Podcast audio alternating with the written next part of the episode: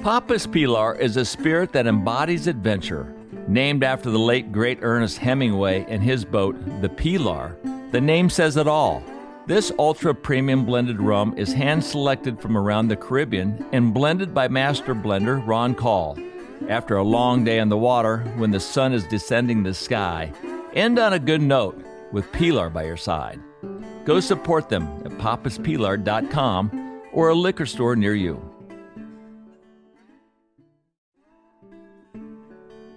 Whether on the boat, on the river, or in the woods, Yeti products are by our side. There are many innovative first-class companies in the outdoor market today, but none more so than Yeti. In two thousand six, they took the industry by storm when they produced their first roto-molded cooler that was reliable and built for the wild. seventeen years later, with a multitude of new products, they continue to raise the bar and be the gold standard for all outdoor brands. We couldn't be more proud to have them as a Millhouse sponsor and a family member.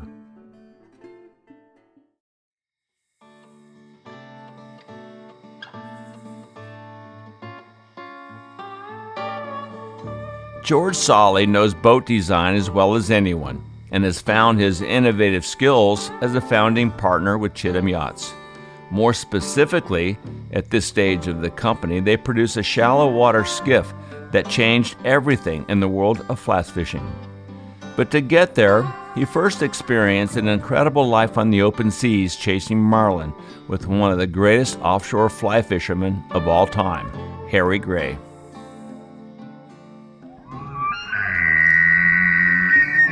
We broke everything. We broke lines, we broke hooks. We broke rods, we broke our minds, we broke marriages, we broke the whole thing. We uh, came up with the idea of going out that night and chasing girls, and whoever had the biggest pair of panties won the pot. I knocked another arrow and he turned around the other way and I shot him going through the other way, so I double-lunged him both ways. But it was nothing for us to paddle an air mattress out into Government Cut. I got him on. All right, now we're going to teach him a lesson. I'm just an old guy that likes to fish. I'm not quitting yet. And he said, well, who the hell do you think you are, Sue App? And I said, that's exactly who I am. Life's journey to the grave should not be one arriving with a pretty, well-preserved body, but rather skid in broadside in a cloud of smoke, thoroughly torn out, thoroughly used up, proclaiming wildly, wow! What a ride. There's something fishy going on here.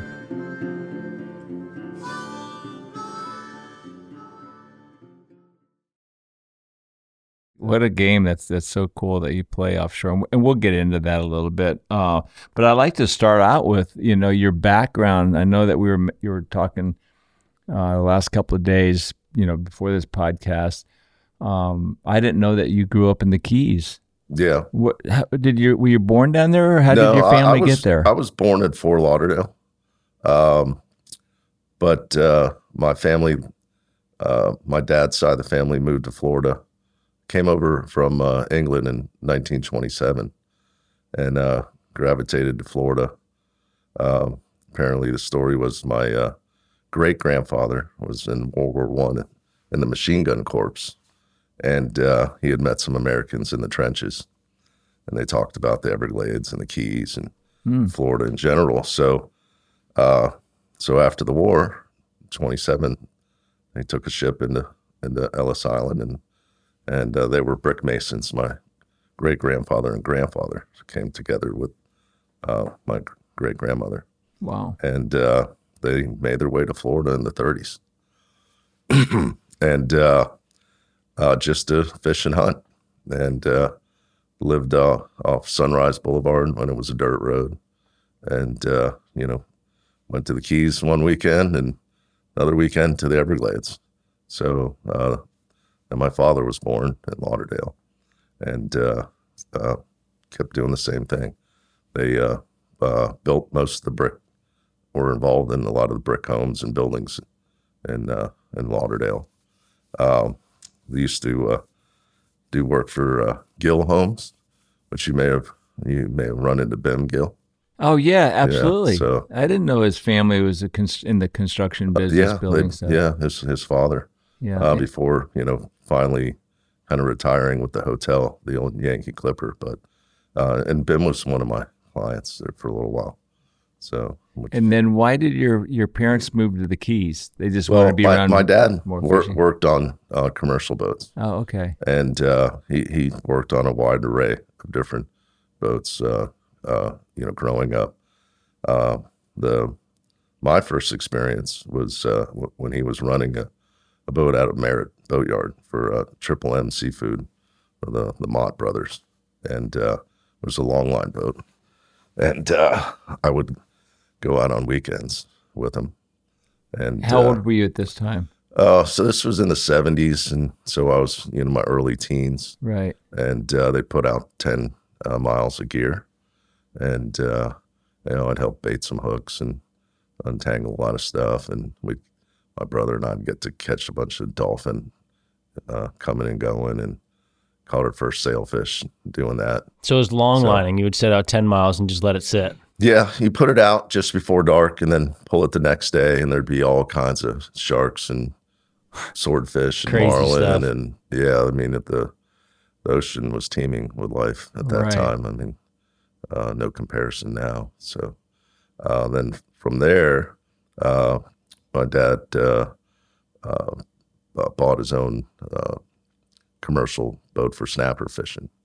And uh, so uh, still, you know, in my early teens, uh, started uh, uh, going with him snapper fishing. Oh, and, that's so uh, cool. So uh, he was based out of City Fish in Marathon. And uh, then lived there and other places around, um, you know, middle of Marathon. And, and uh, so, um, you know, having my fishing background, uh, you know, learning it from my dad, um, you know, when he'd go off, he'd go off sometimes for ten, fifteen days. So uh, I had my, my fishing rods and my bicycle, and hmm. Yeah. That's how I grew up too, chasing so, fish on my bike and a fishing yeah, rod. So. Were you the cleaner? Did you have to clean all those snappers did, after? Uh, we gutted them. Yeah, yeah. Did a lot of gutting and packing. Uh, you know, in the did you like that? Box. Uh, you know, I didn't know any better. Yeah, did, you know, you it was did. just yeah, it was just part of life, and uh-huh. you just did it. And uh, you know, I, I I wouldn't want to do it now. Well, I remember you were so. saying that. But I can clean a fish pretty good. I've cleaned hundreds, sure if not thousands of them. So, yeah. I, I remember you were saying that you guys used to go to Stouts and see all the the, yeah. the, the flats guys that, in there. And I remember my first years down there with um, Harry Spear. I met Steve Huff in that restaurant, mm-hmm. and and and um, Dale and Dale Perez and and um, and Dale Brown.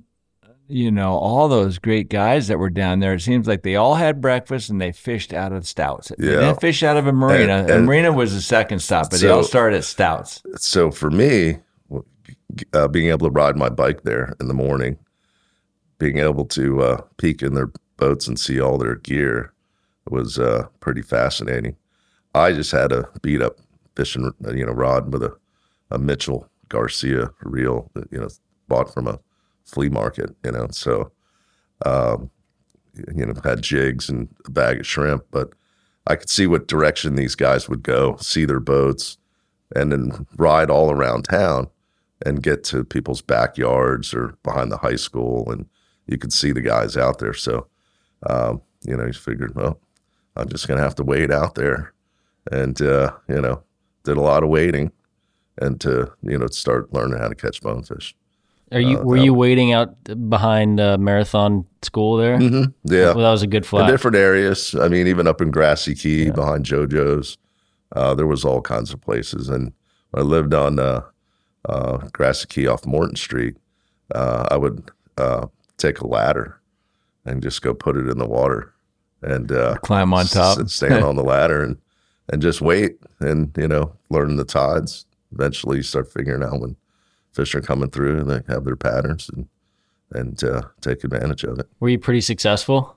Yeah, yeah. It was a lot easier then. Was it? So uh, how, how many probably, fish? How many fish a day would would you see uh, during those years? Oh, you, you could easily see a dozen fish or more. and some smaller, you know, bunches of schools. And, and uh, but I was always try, trying to find a, the big fat tailors. And of course, you know, they're, they would get up along a lot of these beaches. So it was uh, actually sometimes easier to, to be on land than it was later as I guided right. from the boat. So on, on a high tide, so, you can yeah. catch them nearby. And then, you know, my struggle was having clients that were good enough to cast. And, uh, you know, I got a lot of people out of the, uh, the resort uh, there at Hawk's Cay, where I first started guiding out of. And uh, eventually I just figured out where to stake out and do a little bit of chumming and have the guy standing on the bow with his rod, whether it was a fly rod or spinning rod, and and uh, throw a couple rods off into the, into the you know, baits into the channel. And, and uh, you know, some of them would say, oh, I want to sight cast it. I want to, I was like, all right. But after a while, you know, when you're telling them twelve o'clock and the, the bait lands at three o'clock, you know, and the fish is gone, uh, the rod would bend over on a covering board and I'm like, okay, go pick it up. And they get it and pull out their old, you know, the old style cameras and take a couple shots because their hero shot and they were just as happy. Did you so, gravitate to tarpon at all when you were younger guiding? I, I did a lot. I did a lot of tarpon for myself personally and friends uh, around the bridges and channels. Um, you know, it was, uh, I called it back then the, the poor man's marlin. You know, you could go out there, catch some mullet and, and uh, you know, get a couple jumps out of them. And I, I didn't like to try to beat them. Just, just get the bite, get a few jumps, get them through the pylon, you know, get them past the power line poles and uh, get up on them and break them off. I did a lot of real uh, small hooks back then, which was uncommon. Bend I was open. using uh, the ninety-one seventy-four, the brown, uh, uh, what was, there was a name they call that, but it's a brown hook. And I, we use them for sail fishing quite a bit. So what I do is uh, I, I was out of kind of uh, somewhat laziness, but had a lot of confidence in this four oh uh, ninety-one seventy-four at the time. Eventually they made a beaked one and that so I kind of switched over to that. But, but uh, you know, you got your, your uh, uh, sailfish rods were already set up with the uh, forty and fifty pound leader. And so it was easy just to grab those rods off at the end of the day, throw them on the skiff uh, that, you know, I'd have right next to the boat and throw the bait in there and go out there. And, and when, at that time, uh, everyone was using, for the most part, one hundred thirty pound leaders and like seven oh hooks. And then, you know. Uh, was that a pretty hard fish to catch with that big of a big Yeah, of a I, I think, I think uh, there, it was a little, I think I, was a little bit controversial in with the guys that where I fished because um, sometimes I would do a drop back uh, versus a lot of them were just doing off the tip, drop the tip to it, strike it. So, um, so you know, drop back means open the bail. They could and get let, it yeah. a little further right. down. So you, but, you wanted you know, to get them gut hooked? It, not necessarily gut hooked, but definitely you know a little bit further, and your hookup ratios were a little bit better. But I didn't. The difference between what I did. Was I really liked to, you know, I'd have my engine set up and, and a quick pull on the anchor and I'd fire that thing up and th- and I'd spin that boat around and take off after them because I was into numbers. I wanted to catch, you know, one, my best uh, night uh, with uh, uh, ex-girlfriend, uh, we were prepping for the ladies tournament. We got sixteen uh, fish in one night. So caught. So yeah, to the leader, just running up on them, grabbing them. So, what was the fishing like back then? I can only imagine that it was probably pretty the, prolific. Well, you know, I went back uh, with a friend, uh, Dave Farrell, a few years back. Uh, Rick Murphy lent him his, his Maverick, and and uh, he he got a little place on the water to stay at on Long Key, and he knew that I was from there, so he's like, "Hey, come on, help me catch some tarpon with my kids," and and. Uh, It was harder to catch bait, and uh, and then when you were at the bridge, I mean, some goofball and a windsurfer were, you know, flying by you, and and boats just running everywhere, and jet skis, and yeah. jet skis, and it just it just I mean, it was kind of overwhelming. I can't even imagine what South Florida was like back then when sun, when uh, Sunrise Boulevard had a dirt road. Yeah, yeah. I mean, that's well. That's as like... I was growing up, State Road eighty-four was a, a two-lane road, and uh, from uh, uh, four forty-one all the way out to uh, Andytown, uh, where was uh, where was that twenty-seven maybe, uh, was orange groves, and so when we go out to hunt out there. Uh, you would, we would come back home like Sunday night and just fill up our brown paper bag, you know, go, go, uh, grocery bags full of oranges. And, you know, obviously we were stealing them, but uh, there was so many, yeah. I don't think anybody would. Did I get to miss ten oranges? No, nobody yeah. seemed to care, but, yeah. uh, fit, uh, bass fishing was, was really good.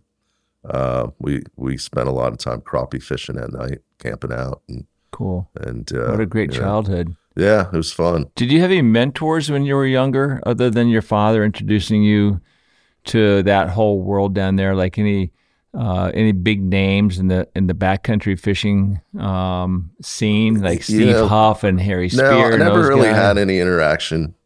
But you knew you know, them all. I knew, you, you knew, I knew them who all. they were. Right. And uh, I, um, you know, went to school, you know, there with, with Dustin and Chad and, and uh, you know, rode the same school bus for a number of years. So, um, you know, I knew well, I was friends with, with Dustin right. when we were teenagers. That's crazy. But, oh, I didn't know now, that. Because now you're working with each, with each other yeah. at, at Chittum. Yeah. You know? Well, part of that was because of our relationship when we were younger. You yeah, know? sure. He he wanted that uh, eighty mile an hour skiff and, and, uh, and, I, you know, know, knowing that that could be a potential disaster if, if somebody doesn't know how to handle themselves. So right? he was the perfect guy to yeah. test all that. And so I had a lot of faith in him. Yeah, sure. Knowing that, uh, you know, we ran a lot of boats growing up, a lot of friends. We Was he fighting when knee, you knew him? Knee boarding. No, he he wasn't in his fighting stage. We were, at that time, we were. Uh, Did he always have a temper? No, I, I, you know, at that time when we were hanging out, you know, I was working on the charter boat at Hawk's Cay, and his best friend uh, was my washdown kid, and uh, and so, you know, he'd come to the boat as soon as he got off the bus, and Dustin would be hanging out with him, and what, and what uh, was his name? Uh, his name was Nate Grill. Yeah, he died. Yeah, he, he died. Yeah. Uh, They're coming back from I think a New Year's Eve party in Fort Lauderdale to the Keys. And he was in the back seat, if I if I'm correct, and the driver fell asleep, and, and they died in the, in yeah, the car accident. Yeah, it was real sad. They were best friends, yeah. Nate, if you thought Dustin had a temper and got wild, uh, Nate was three notches above. I mean, that where do you fit in with all, Where do you fit in with that well, caliber? I uh, you know, I had my run-ins and different kids, and and uh, you know. Fortunately, was able to uh, hold my own. Yeah, and uh, was that was but th that era in the Keys was that just sort of like what you did?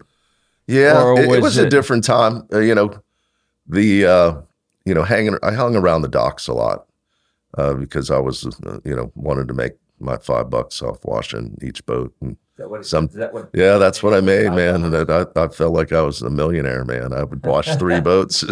A day uh, after school, and then I could, you know, make twenty bucks going uh, out on a charter on the weekends. Right. When and, did you make that switch from wanting to be a backcountry guy to wanting well, to go offshore? So a, um, it, uh,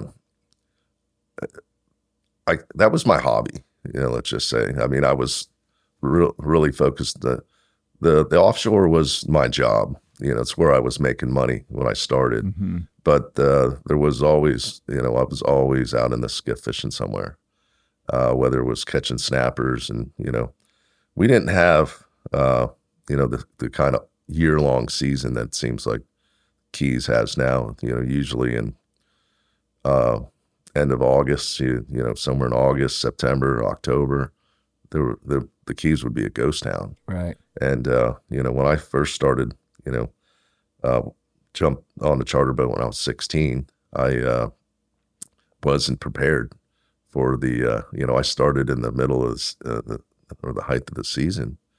And uh, next thing you know, you know, I'm uh, I got all this cash and and uh, living large and and money's coming in, and all of a sudden, end of uh, summer, stops, dried up. So uh, I had to go back to commercial fishing. Did you dump your girlfriend and, because you couldn't afford her at that yeah, point? No, I think she she dumped me for fooling around. And so we never made that tournament. So, uh, unfortunately, but, uh, but, uh, yeah, I had to, uh, you know, I had to do other things than, uh, than fish. So, well, it's, in, to, it's interesting that you mentioned that. And for the viewers that are listening, a lot of the big tournaments came to be because they wanted to get their clients that they were fishing in the, in the prime season of May to come back in June and July, so they can make some money and bring yeah. the and, and bring some money into the economy. So that's why the Gold Cup and the Holly and all these tournaments got started mm. like sixty some years ago, to get the people back, because of the issue you just said. It was just a ghost town. Yeah, yeah. I had to uh, unfortunately go back to work with my dad a couple of times. D- and, unfortunately, uh, were you, yeah. did you butt well, heads? Yeah, because uh, uh, when you worked uh, on the boat, you know, we did a lot of anchoring, and there was a lot of anchor pulling. And, uh, you know, there was times where we could drag it, we could pop it and drag it and never have to pull it up. But uh, I had, uh, I the last time, I said, I'll go with you, but I'm not pulling an anchor. so so uh, he hired another guy to pull the anchor, and and I did a couple more trips with him. But I had to, uh, I repaired traps, uh, you know, for a while. Mm-hmm. And uh, getting them ready for the season, and crab and lobster traps, and that was no fun. They're full of snakes and scorpions and everything, rats, and pretty nasty work. So did that, uh, and then realized I needed a, I needed a boat. I got to catch some fish, and and uh, so with my skiff, uh, you know, I finally got. I was able to, uh, you know, go catch snappers. You didn't need a license at that time. You just roll up to the fish house, and I had an account there, and drop them off, and they give you cash. So, so I had that, and then uh, started taking people tarpon fishing on the bridges and, at night, and uh, and then of course got my license, and I was allowed to do it legally. I got uh, how many years were you uh, breaking the law? I I got caught when before I was eighteen uh, for running trips, but they were mostly local people. When did you start and running trips? I, I started when I was sixteen. Yeah. So, did yeah. you foresee yourself being a full-time flats guide for the rest of your life, or was uh, it? You know what, I did when I first started. You know, I when I fished with my dad, and you know, I thought it was funny. You know, my dad, he didn't want. You know, he thought the whole sport fishing thing was not the, a good direction to go. That I should, you know, stay commercial fishing. And because of money, or why?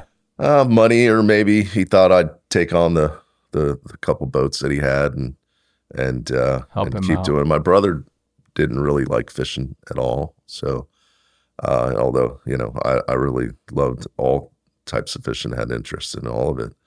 But uh, I, I was saving money to buy a, there was Hall's Bait and Tackle at the end of the island. And I used to hang out in there a lot and check out all the tackle and talk to the guys, and there's always camaraderie and, and sure. tackle shops, and and they had a uh, a combination rod for bonefish hanging on the wall, and my mission in life was to get that rod. So uh, we had our own box on the commercial boat, so we'd go to Fort Jefferson and fish there in the winter, and in the summer months we would go to uh, uh, Cay Sal. We'd fish Cay Fort Sal. Jefferson. That's uh, Tortugas, yeah, right? Yeah, so.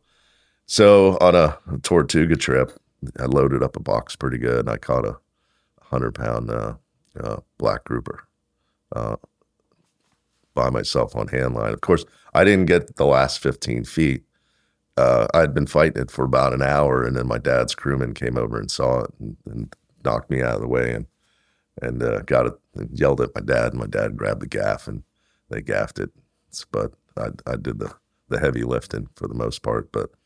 So I had a pretty good cache of uh, fish that that uh, I was, you know, uh, delivering to the fish house, and uh, so my dad said, "Oh, you made a lot of money," and uh, I had this handful of cash. I don't remember how much it was, but he said, uh, what are you going to, you're going to get a, a new bike or uh, some skates? We were into roller skating back then and, and skateboarding. And I said, no, I'm going to go buy that spinning rod that for bone fishing. He said, he said, what? You're going to go buy an idiot stick and fish like the tourists? Fish like the tourists. I said, yeah, that's what I'm going to do. So, uh, and so then I had my rod, and then I checked out all the Stouts guys, and, and, uh, uh, you know, working, uh, my dad bought a commercial boat at Key Colony Beach Marina. Um, it was a head boat out of uh, Key West. It was called the Tiki. And, uh, some people called it the Leaky Tiki. It was an old nineteen forties uh, Navy personnel carrier, and uh, somehow it ended up in Marathon for sale. Uh, a bank had it. The the slip was paid for for the summer, so I got to hang out uh, at summer the whole summer. It was somewhere in the early eighties uh, on the dock, and and uh, I was the five dollar kid, man. I'd wash your car for five bucks. I'd jump in the water, get your keys or glasses for five bucks. Uh, cut the rope off your wheels, wash your boat. It didn't matter. And uh, so I just started banking and hanging out. Then once I got to know everybody, which was, uh, you know, you say about mentor. So, you know, you see all these captains and crews and what they're doing fishing every day. And there was there was really so many of them that, uh, you know, that I that I learned from. Mm-hmm. Uh, you know, my dad gave me a, a really good start, but uh Um, you know, the commercial world's a little bit different than the sporty world. You know, um, so many people got the their foot in the door through mating, working on the docks. Harry Spear was an offshore mate mm. for a while before he became a backcountry guide. Uh, Dingo, uh, he was a young kid. His dad was a fisherman. Uh, we spoke to him yesterday. Then he, he jumped, started getting on these big boats and ended up fishing all around the world mm-hmm. and doing what he did. And he always wanted to be a fisherman, but it's hard to find the money. So the the, the ground roots of making money, I think, um, a lot of times is go to a marina where, like you what you did, you mm-hmm. wash and, boats, uh, you people ask fish. Me all the time, There's, how do I how do I be a captain like you?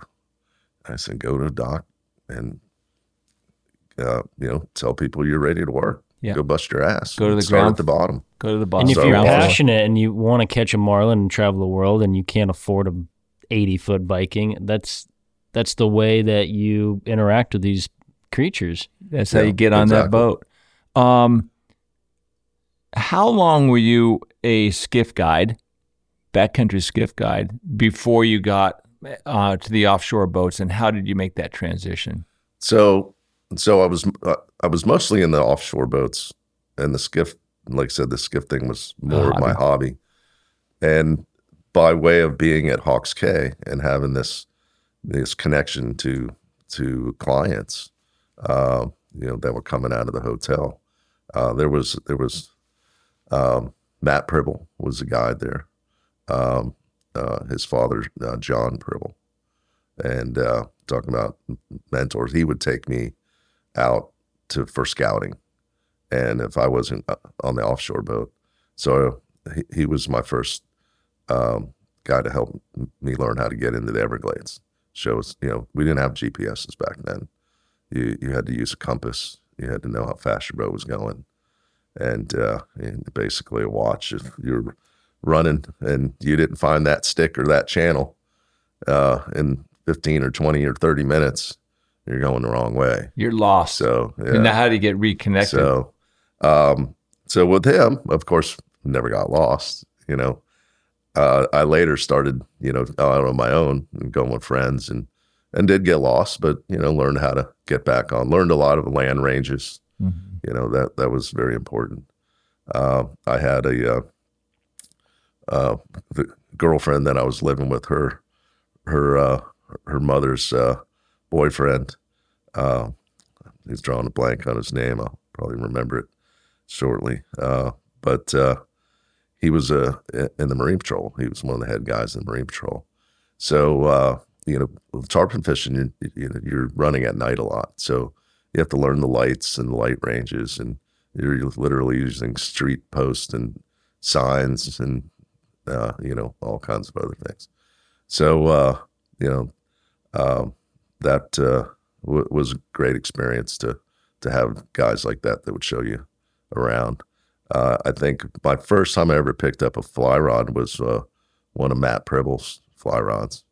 And uh, he was uh, waiting for a charter and was slinging it around. And and uh, I, we were waiting for our charter to go offshore. And I ran over and like, hey, man, let me try that.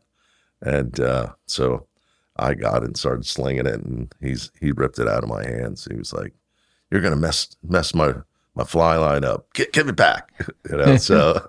Because clearly I didn't know what I was doing, but uh, but you were intrigued. Yeah, I thought it was pretty interesting. Kind of, kind of made fun of the fly fishing guys. You know, the, I think uh, they're easy to make fun yeah, of. Yeah, yeah, they're back, back then because there weren't a lot of them, and they were usually pretty, pretty uh, egotistical. You know, I think they thought, oh really? They were all next oh. level and uh, like like above, which, like they're above yeah, us because yeah. it's harder. Yeah, it's yeah, harder. And I, I didn't fully understand. You know, the technique that was necessary. And and I was a fish killing machine. And, uh, you know, in the conventional world, I mean, we would throw hundreds, if not thousands of pounds of fish on the dock every every week uh, from, you know, uh, blue marlin, mako sharks, tiger sharks, bull sharks, dolphin. I mean, I caught so many dolphin. I think by my third summer, I was having nightmares. Of just cleaning dolphins. Just, I mean, you know, you have six customers back there, and you're you're you're baiting hooks. It's hot as hell, you know. Uh, you you know you're sweating, you're getting sunburned, and you have six tourists with spinning rods pulling them in, and you're just taking them off, throwing them in a box. Might have to tie another hook, uh, throw on a bait, which I you know that.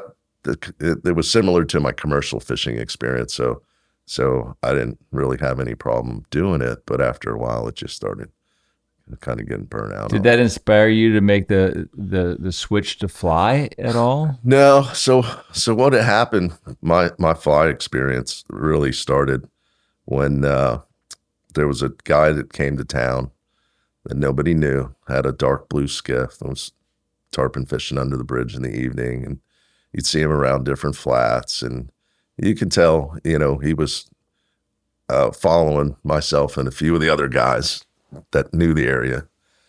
And then there was some was, people that he, thought he was, he, he was, was poaching. Yeah, pretty much. You know, I mean, he he he kind of knew how to, you know, he knew the drill, and he just figured out who was fishing where and would come in there behind you, and then he'd be in there in front of you. You know, what's his first name? Day. So that time we it's didn't coming, know who, who, who this guy was. He's going to be and, exposed. So uh, there was talk that, you know, half the town thought he was a, a drug smuggler and, and dealer, and the other half thought he was D E A. And there was all this talk about this new dude in town. And uh, I I came running into, you know, I'd work the offshore boat all day and then try to get a trip at night. And, uh, um, to make more money. The mullet were twenty-five bucks a dozen, and they'd give you fifty bucks. You get your two twenty-five, I think, for the trip and fifty bucks for your bait. And uh, so if I could catch that bait, it was like a, an instant tip. So I'd get Nate cleaning the boat, and uh, and I'd jump in the skiff and my nets and and uh, go hit the mullet spots. And and I'd seen this this guy in the blue boat creeping around, and And I come pulling into a spot, and I could tell somebody had already been throwing a net in there. It was all dusted up. And I thought it was one of the other fishing guides. And then I come around the corner, and here's the blue boat with this guy and his girlfriend in it. And we had some words. And I, you know, I, I literally told him, I'm like, hey, man, why don't you buy your mullet like all the other rich guys and quit screwing up my, my spots? I said, you know, I know you didn't know these mullet were in here until you drove by me the other day. And so, so he, uh, he said, hey man, you ever smoke any Thai stick? And I had heard about it in high school, but I didn't even know. I thought it was like a, a myth. And, uh, I'm like, no. He's like, why don't we join up together? We'll, we'll smoke this Thai stick, and then I'll drive the boat, and you throw the net, or vice versa, and we'll, we'll team up. It's, it is a lot easier with two people. So I agreed, and uh, and he uh, uh, we ended up uh, fishing together quite a bit after that. Caught a lot of a lot of mullet, and uh, I'd take my trip, and and uh, you know, if I was done with my trip and was going back, I'd give him my bait, or he'd do vice versa. So we we teamed up and so obviously, got to know him pretty obviously good. Obviously, you like the tie stick. Yeah, yeah, yeah. It, yeah, it was it was some pretty strong stuff. We didn't have stuff like that, the Keys. So tie at the stick. Time. So uh, later I found out that he, he had smuggled that stuff uh, into the United States with sailboats. But uh, but and we'll get to that story yeah, here a little so bit. So he uh, he had uh, uh, asked me to uh, to uh, tarpon fish with him.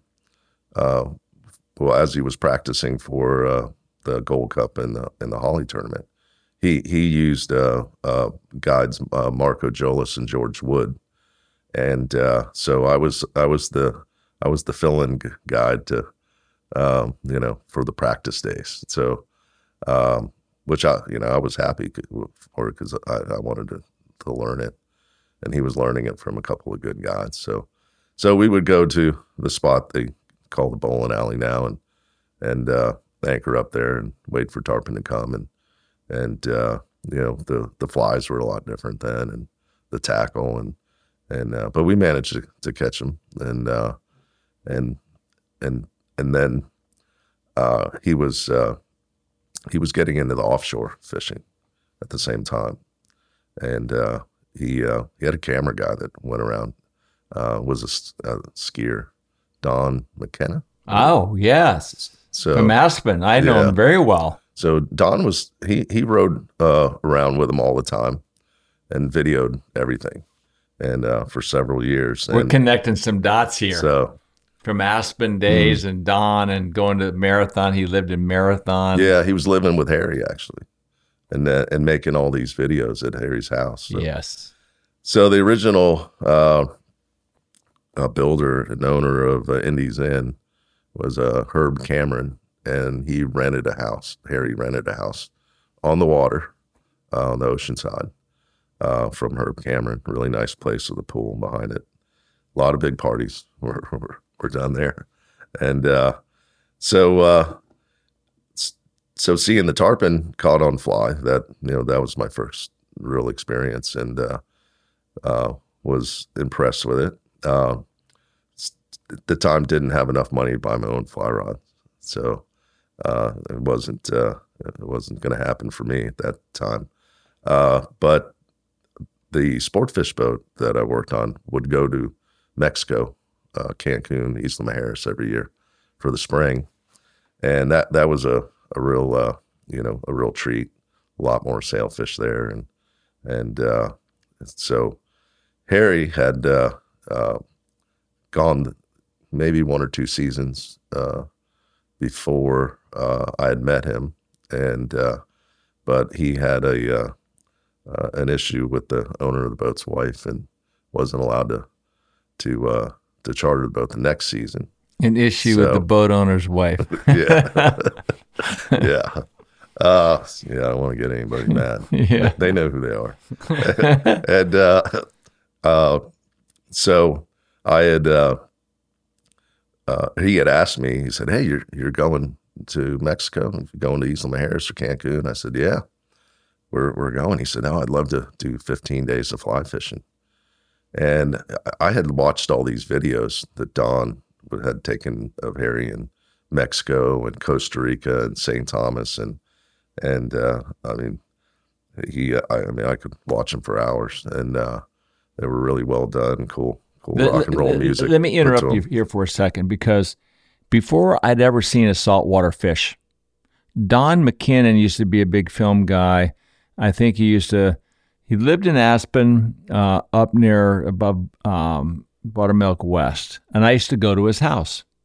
And he knew a lot of people that I knew. Aspen was very small. It still is, but back then it was extremely small.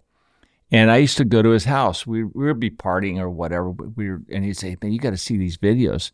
And he was showing me the, these videos of guys catching tarpon on fly rods mm-hmm. and billfish stuff. Mm-hmm. I'm going, my God, wh- where is this? Mm-hmm. And he was a buddy of mine from Aspen. And here we are so many years later, this whole story is coming mm-hmm. to fruition. He was with Harry uh, Harry Gray, yeah. the great Harry Gray, and the whole tie stick stuff. So that's where all the dots are coming together for me. When I first saw this stuff, I was like, that's incredible. So I went to the owner of the boat. It was called the Huntress. We were out of Hawk's Cay and and uh, would fish the summers in Ocean City, Maryland. And uh, and uh, there was there was a fleet of three boats, and I would jump from one boat to the other. And uh, so uh, after Harry asked if he could get the fifteen days, I went to the boss and said, hey, I've got a guy who wants to fly fish. And, of course, everybody thought that was ridiculous for, for bill fishing at the time. At least all my guys did and uh, that I was working with. And they brushed it off. And uh, unfortunately, uh, we had uh, some cancellations. And uh, the owner of the boat said, hey, what's going on with that fly fishing guy? And I said, no, he he, he wants to do it. And he said, uh, uh, he needs to pay up front, and uh, uh, or we won't be able to swing going to Mexico this year. So I went over to his house, and and uh, he, uh, he it was a thousand bucks a day, and uh, he put fifteen thousand bucks in in a grocery you know brown bag. And I drove up uh, to to the boss's house and drove into his garage and like a drug deal. Shut the door, yeah, because he, he kept saying, "I think that guy's a drug smuggler or something." He's I keep seeing him on the payphone at the marina, and, and uh, so so I I ride in the in his he and Fred Reif uh, is the boss. He he had everything was I called it pink, but he called it coral. So you get pissed when you said it was, everything was pink. And uh, so I rode on his pink uh, indoor-outdoor carpet in the garage, and and he was all upset. I'm like, shut the door, shut the door. And he, so he hit the button. He closed the door. He had a desk. We had rods and everything, and it was a, a, almost a tackle shop. And uh, he's like, what, what, what's going on? And I dumped the whole bag on his desk of all the cash, and he was like, I knew he was a drug dealer. So that's pretty funny. So we, he, Harry flew in with his entourage. He, and, and who did that include? So it was Don. There was a McKinnon. Yeah, there was a long-haired hippie dude that apparently was in a Jimmy Buffett band. I don't remember his name, but Harry had spent some time with Jimmy Buffett in in the Caribbean years earlier. Uh, there was a guy named Dietmar Cosman who was a captain out of Isla Mirada, and. Uh, And then there was Harry's wife, and then Dietmar's wife, or, and I'm not even sure Harry was married to to Cindy. But so this group comes on the boat, and uh, Dietmar tells me what he wants rigged for teasers, and and uh, and and and told me that uh, that uh, teasing billfish is an art, and uh, do not touch the rods. You, you will not. You, you will just screw it up. You, you have no idea what you're doing. Like, okay. We were r- very used to having anglers that we weren't allowed to touch rods. You know, I G F A type anglers, tournament guys. So so it was, you know, you had your charter boat people that you had to get on, get get th- to the rods and get the fish hooked up. Then you had the other one. So we were very cool with not touching people's equipment. So so prepped everything, put it, put stuff out, and Uh, they commenced to uh, partying every night, and uh, you know we we weren't raising a lot of fish, and the fish we were raising weren't really responding real well, and uh, so all I was doing was clearing lines and and uh, and and bringing new baits and and you know passing drinks out and you know the normal charter boat stuff and and. Uh, After about the third day, Dietmar was a little too partied out, and he fell asleep in the doorway. And uh, fish came up, and and I'm like, hey, we got one up here. And Harry went to grab his rod, and like, hey, man. Uh, and Harry's like, tease it in. So I grabbed the rod, and I teased it in, and I popped it out, got the bite, got the fish on. And, and once the boat went into reverse real hard, Dietmar wakes up. He's like, oh, oh, oh. well, why didn't you wake me up? I was, we tried. And uh, he said, who teased the fish? And I said, I did. And then Harry said, man, he's better than you, Dietmar. I don't know why he hadn't been teasing all week. And, De- and uh, he's like, why haven't you been teasing? And I said, well, Dietmar told me not to touch the rods. He said, screw Dietmar. And at that point, Dietmar never got his hands on another rod the rest of the trip. Was so. that possibly that trip um, a connection that this is something you want to do? Oh, yeah. I mean, this yeah. was like, I'm I'm so, feeding these fish. I'm teasing them. We're yeah, catching them it, on fly rod. I, I'm all over I learned it. I was re- interacting with the fish that I never had the opportunity and didn't even really understand that you could interact with a fish like that and control it. And uh, so that was far more exciting than just waiting for a fish to, to bite.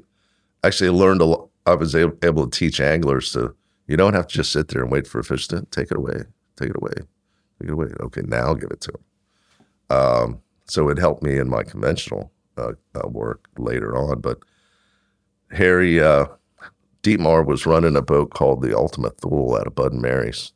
And uh, Harry had booked him for thirty days in Saint Thomas. And uh, I had been working basically for the, the Huntress crew for like six years. And uh, Harry offered me the opportunity to be his teaser man at Saint Thomas. And I dropped that job like a hot rock and uh, signed up. And uh, so knowing I only had thirty days of employment, unfortunately, but I figured that, you know, I had spent part of a season in Saint Thomas in eighty-eight. Now I'm going back there in ninety. Mm-hmm. And uh, so I kind of had to lay the land, and I figured I, I could get some some side work to, right. to make up a for it. A quick question here. Was Harry, was Harry already doing a lot of offshore bill fishing at this time? So or or that, when did he make the move? Because Harry, Harry Gray caught so many world records on fly. So at some point, he made a big commitment to chase these records. Do you yeah. know when that took place? So he he had started two years before the, that I came on board. And uh, but the what helped him to catch the records was a combination of my offshore experience and his fly fishing experience. It was, you know, his rods were too whippy. The rods were too long. His hooks were too big. The fly line was too long. So those are all the observations that I made and made changes to it. And then uh, I just really took control of the teasing side of it. And wasn't uh, Billy Pate an inspiration in, in one yeah, way? Yeah. So his his main goal, Harry, was, he had a uh, vendetta uh, with uh, Billy Pate because uh, at uh, one of the tournaments they were at the same table and and. Uh, Uh, Billy told, well, Harry was telling uh, Billy about his uh, attempt to catch a blue marlin on fly that season, and that he was going back to Saint Thomas the next season, and there's a pretty good chance that he might break his record. And and Billy told him, uh, and Harry always would tell it in and uh, Billy's southern accent. He said, "Boy, you don't have enough time or money to break my record." And that pissed Harry off. And so he was just on this mission. And he didn't let up for a long time. He, uh, you know, he he was, with the help of Dietmar, uh, Dietmar was, you know, picking boats for him and crews. And they had some pretty good, they did a they did uh, the summer before uh, with uh, with a really good captain from up north on in a, on a Garlington called the Classy Lady. And uh, those guys got a gaff and a fish. But they had they had ropes on the gaffs. You know, the rules were kind of vague, and they didn't and, know the rules. And, and a lot of people didn't know the rules. Mm-hmm. And uh, you know, you weren't allowed a a, a rope on the gaff. A flying gaff can't be tied tied yeah. to the boat. Yeah, has to be a, a straight gaff. Yeah. Duck Camp makes outdoor goods so you can outdoor good. From the shallow water flats to the mallard-filled marshes. Duck Camp is there to make you feel comfortable and enhance the quality of your time in the elements. Not only do they make some of the best outdoor apparel on the market, but they support many of the organizations near and dear, fighting for a resource in the natural world. Check them out at duck camp dot com and tell them we sent you. Starting from a ninety-year-old family recipe, wickles are wickedly delicious pickles packed with garlic and peppers, a staple in our skiff and all shoreline lunches. Originating from Sim's grandmother's kitchen to a pantry near yours, from pickles, okra, relishes, and spreads, check them out to elevate all of your meals to the next level. We were able to go to the I G F A and at that time and uh, and ask if we could put a, a T handle on the gaff. And so we built a couple gaffs and uh, uh, in Fort Lauderdale and uh, uh, took off to Saint Thomas. What and, was that like? I can't even imagine your first well, time going. So the first time I went to Saint Thomas, I flew there. And so they had asked me, because I wasn't technically the mate on the boat. I was Harry's teaser man. So the they asked if I would help get the boat down to Saint Thomas. And uh, so I I agreed. And uh, uh, Dietmar, he, uh, he said uh, to me, he goes, you know, I know you smoke weed. And uh, he was always harping on me about smoking weed. He said anybody smoked weed was dumb while he's doing a big li- line of coke, right? so so, so uh, he invited me to a party at his house, and and there was a there was a bunch of fishing celebrities there, and it was a big, uh, pretty pretty good party. Any names you want to throw no, out? I think Come on, we want to hear the names. I might get in trouble. But I did see a guy there that I thought was Flip Palette. I thought, I thought. It I turned thought. out to be John Donnell. That's, so uh, that makes they, sense. They look so similar. So, so you know? If and Donnell was there, Flip so, was nearby. So, so uh, it, but uh, yeah, I thought, because I was like, hey, is that Flip Palette? And they go, no, that's not Flip. That's that's John Donnell. That's that's Craig Key. And, uh, so I, that was my first time meeting him, and. Uh, Uh, so it, it was a lot of fun. It was a good party. But Dietmar said, "Don't, I don't want any weed." And I said, "No, I won't have any weed. Don't worry. I know you can get all you want down there in the Virgin Islands. That's not a big, big deal." So, so we uh, we're we're chugging along, and uh, Dietmar was partying every night, and he was up late hours, and uh, and I'd in bed early, and uh, you know we back to having no G P S. We had our charts and. And uh, uh, Alan Starr was our, uh, you know, we had a big sit down with him, and he told told us, you know, how what island we needed to stop and which you know, go above this island, below that island. So this and, is running from Florida over yeah, to Saint Thomas. To Saint Thomas, yeah. and, and uh, Dietmar kept falling asleep running the boat, and uh, I was sitting there next to him, and he was neck all the way back. Oh man, sn- snoring away. And, and I was sitting there looking at him, and then this uh, uh, film canister fell out of his pocket. And uh, so I jumped off the seat and grabbed it and opened it up, and it was full of coke. So I was like, well, you asshole. Gave me all that grief, and now he, he's got this. And it could have been in the cockpit on the floor, and we could have been stopped by the Coast Guard. And that time the zero tolerance was a real big deal when yeah. they take everybody in the boat and all that. So, so I I kept it in my pocket for a while, and and then did, we you, had, did, you, did you we open had, up and see what it smelled like? No, I mean I, I knew what it was about. So, but I uh, I uh, you hid it from him. Yeah, I didn't want him to give it back to him. I wanted him to sweat it out, and I could tell he he was looking for it. The other crewman was named, uh, he was uh, Captain Craig Murphy, and uh, they they were co-captains on on the boat. And uh, so we uh, we got to Saint Thomas, and uh, we started our fishing, and uh, it started out kind of slow, and uh, people kept knocking on the boat late hours, asking for Dietmar. He was staying up at a condo up on the hill called Sapphire, and uh, I was like, "Oh, he's he's up at the uh, condo, man." And they're like, "Hey, can I can I buy a gram from you?" I'm like, "A gram? What are you talking about?" Oh, sorry, man, wrong guy. And oh, so later, he was dealing. Yeah, yeah. Found out later he brought a whole key kilo. Was Harry was Thomas. Harry Gray involved with that too? Yeah, Harry possibly. Paid, he paid for the he paid he bought it, gave it to Dietmar to bring da- down there. Yeah, and uh, so they were partying like rock stars every day. And that was the first time you realized that this kind of operation is going on. Well, with Dietmar selling. Yeah, yeah, that's. I mean, I knew they were all you know doing it recreationally yeah, yeah. and having a you know.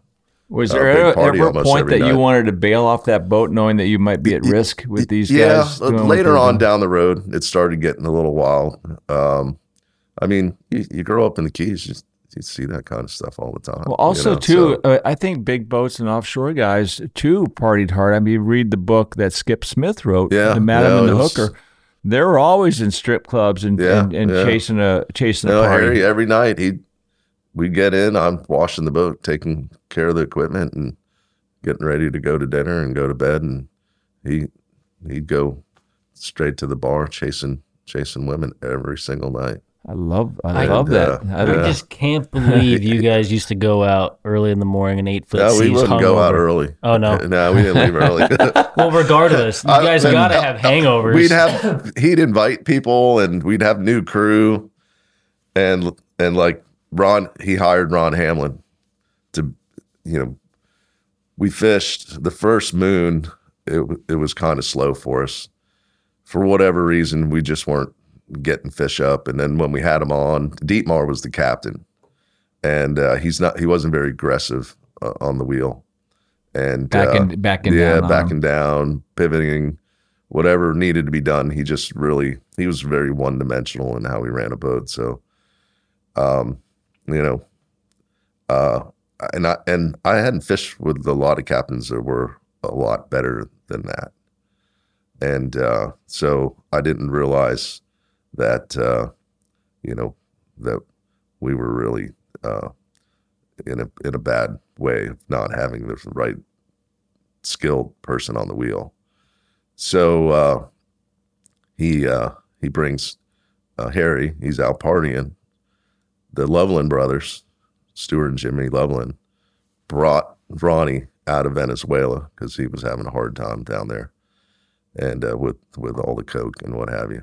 And of course, first person he runs into is Harry, and they had a past together partying. So, uh, so uh, Harry and Ronnie start whooping it up, and next thing I know, Ron Hamlin's on the boat, and I had heard of Ron Hamlin. Very famous, about, yeah. Heard, you know, guys talk about his book and and uh, all the tournaments he won, and you know, and I, I was, uh, I was shocked to see the, this mess of a person that I had heard about was so legendary, and uh, and of course, uh, with cocaine, he's next level asshole, and uh, so, um, it it made for a pretty. pretty tough week. Uh, moon, he fished the whole moon with us, and uh, and he he then started dropping hints on Harry to to get into conventional, go for some conventional records. So I had signed up for the whole fly deal. I mean, although the conventional thing sounded cool, um, you know, all the work was left for me to do: fill the reels, do all the leaders, all the baits, and everything. So. So, I mean, I, I, you know, I pulled through it and got it, you know, got it done. But at the end of the day, whenever a, a sizable fish would come up, Ronnie would say, throw, throw the whatever pitch, the twelve or whatever we had there. Harry would just keep throwing his fly rod. So he was just so focused with that thing. He didn't want any part. But so there was a little frustration there on my side. And then uh, Ronnie got into trying to tie my knots in the cockpit, and uh, I cut his knot off, and he wanted to kick my ass, and so I pulled my bait knife on him, and I told him I'd gut his ass like a mullet, get the effing out of my cockpit, and uh, so he did. He got out, and, and uh, this is the Wild West on the high seas. Went went back inside the boat, slammed the door, and. But I did hear him say that. He goes, "I like that kid, uh, Harry." Because uh, Harry said, "Ronnie, you better you better get out of his cockpit. He's going to stab you."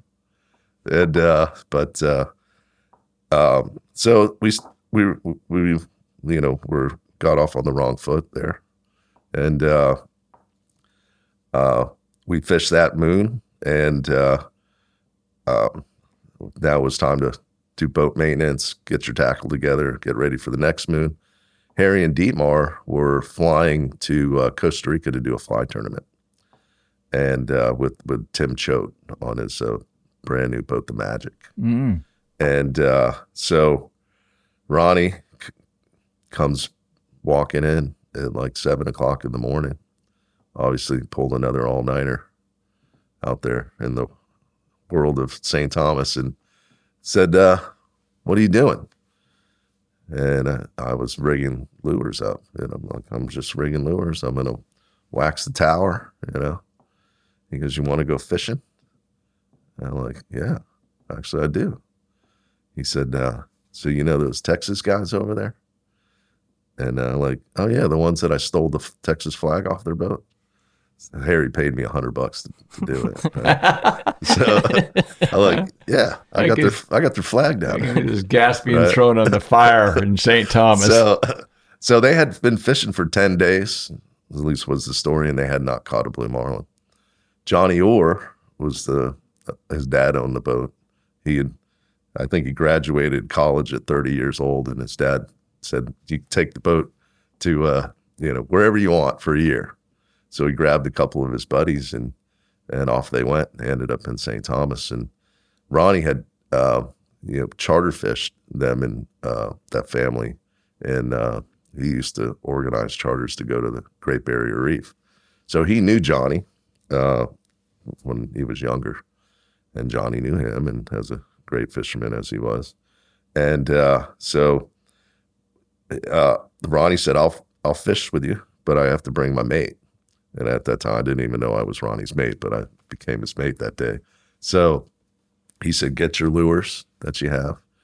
And uh, we were big into wide uh, mole craft at the time.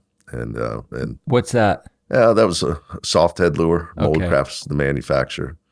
Uh, so Ronnie was semi-involved, and and uh, Peter Wright, and helping uh, Frank Johnson developed a, a really nice lure, and it being soft, it made sense for for teasing mm-hmm. uh, for the fly. So, uh, but we also had them with hooks, and so I slapped the hooks in them, and and uh, we jumped on the boat. And the boat was at the fuel dock, and there was uh, there was this crew on the boat. It was a three man crew, but there was uh, no Johnny, and the, the the boat was locked.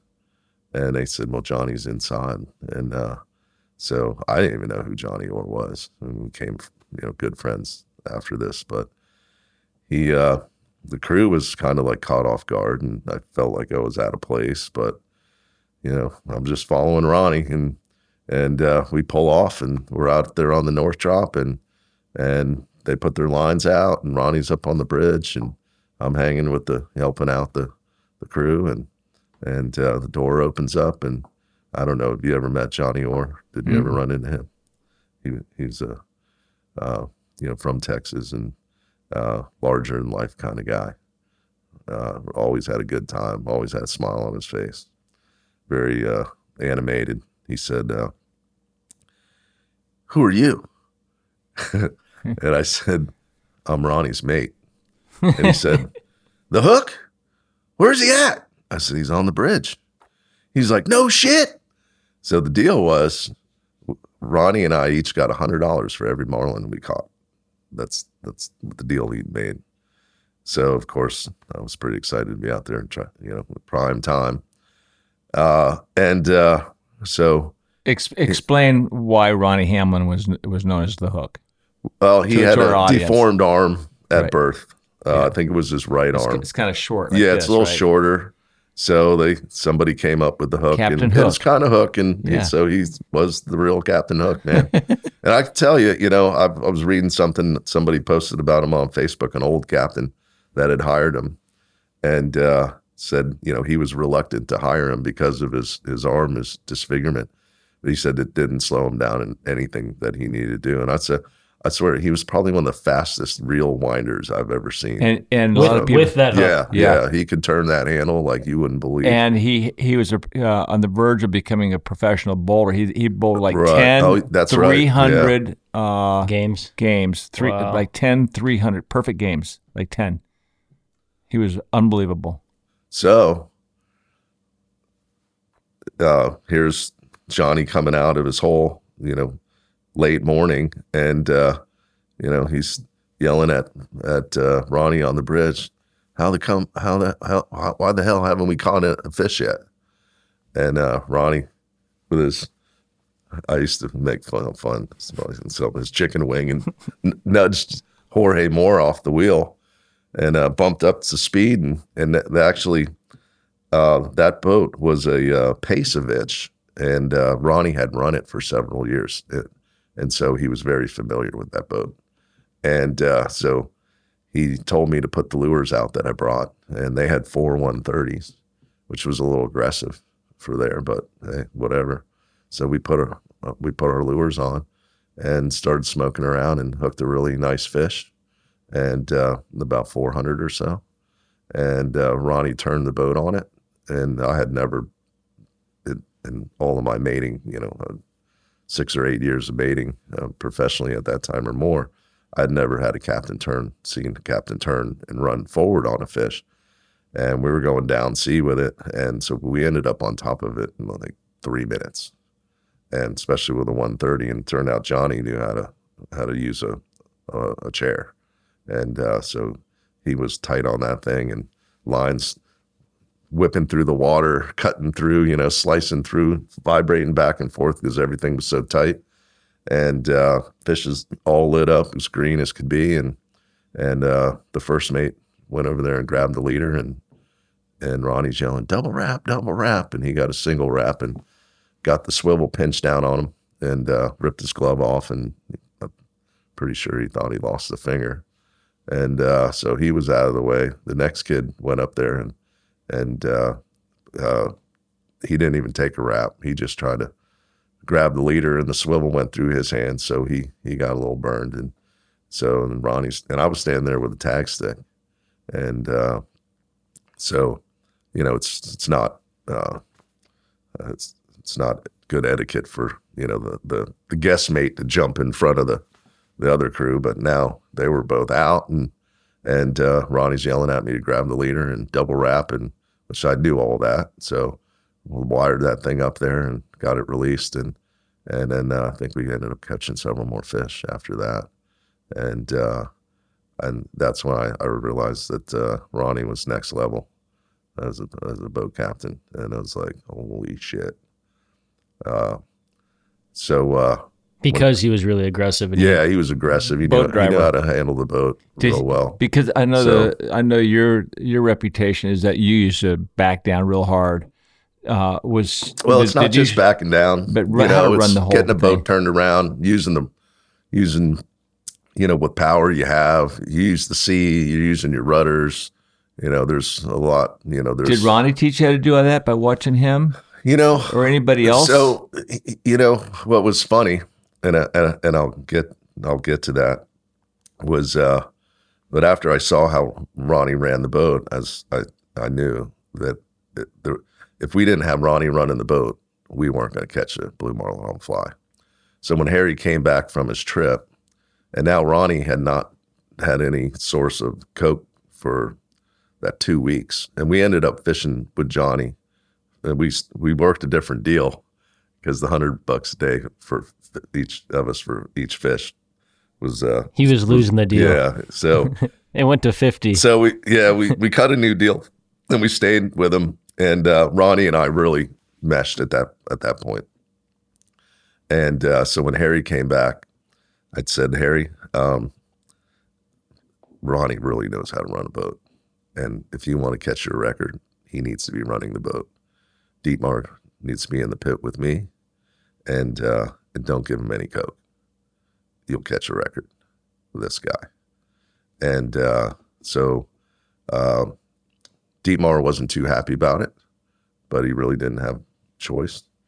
Uh, and Ronnie started running the boat, and uh, uh, that moon, we caught uh, Harry's first record, which was and uh, which was a two two oh eight, I believe, on sixteen pound tippet. Wow! So uh, uh, then the partying really started.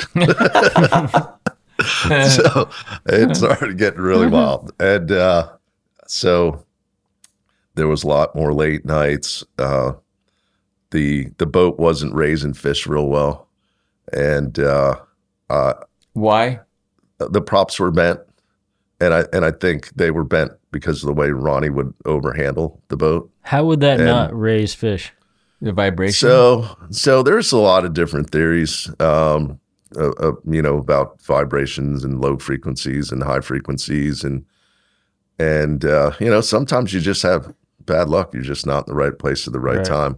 The in between the moons fishing with Harry, I uh, I signed up to commercial fish with, with Benny Spaulding. He had a boat there called the Play Baby. And uh, the Play Baby was, a, although an old, you know, nineteen oh boy, maybe maybe late fifties. That boat. Sounds like a party boat, so, Play Baby. Yeah. Well, just, yeah. You know the Spaulding family, right? They have a history in that as well. Yeah, yeah. yeah. So no, tell me. So, I just know that. in, yeah, in the so, Keys, the Spaulding family? Well, so, so Benny, um, Benny Spaulding, senior, had uh, he he got busted for uh, some type of drug transaction. And uh, he ended up going to... Uh, We're going all the way back to bloodline now. Yeah. Well, right? the, the real bloodline. Yeah. Uh, he, I guess he was in uh, the, the Air Force Base that's a prison up in North Florida for a while. And uh, but when he got out, I think his deal was uh, he had to fish with uh, the... He had to fish the Boy Scouts for like two years. So obviously he knew somebody. So so when he was done with his Boy Scout commitment, he said, well, he was in jail. He told me, he said, when I get out of jail, you know, all, all, the, the one thing I thought about that I that I wanted to do before I die is take my boat through the Caribbean and fish my way all the way down to Venezuela. And I said, like, yeah, that's cool. Me too, you know. And uh, so so I was commercial fishing with him when Harry wasn't fishing. And uh, we were catching tunas and, and selling them to the markets and, and the restaurants and what have you. So I I really got to see how this Play Baby boat handled.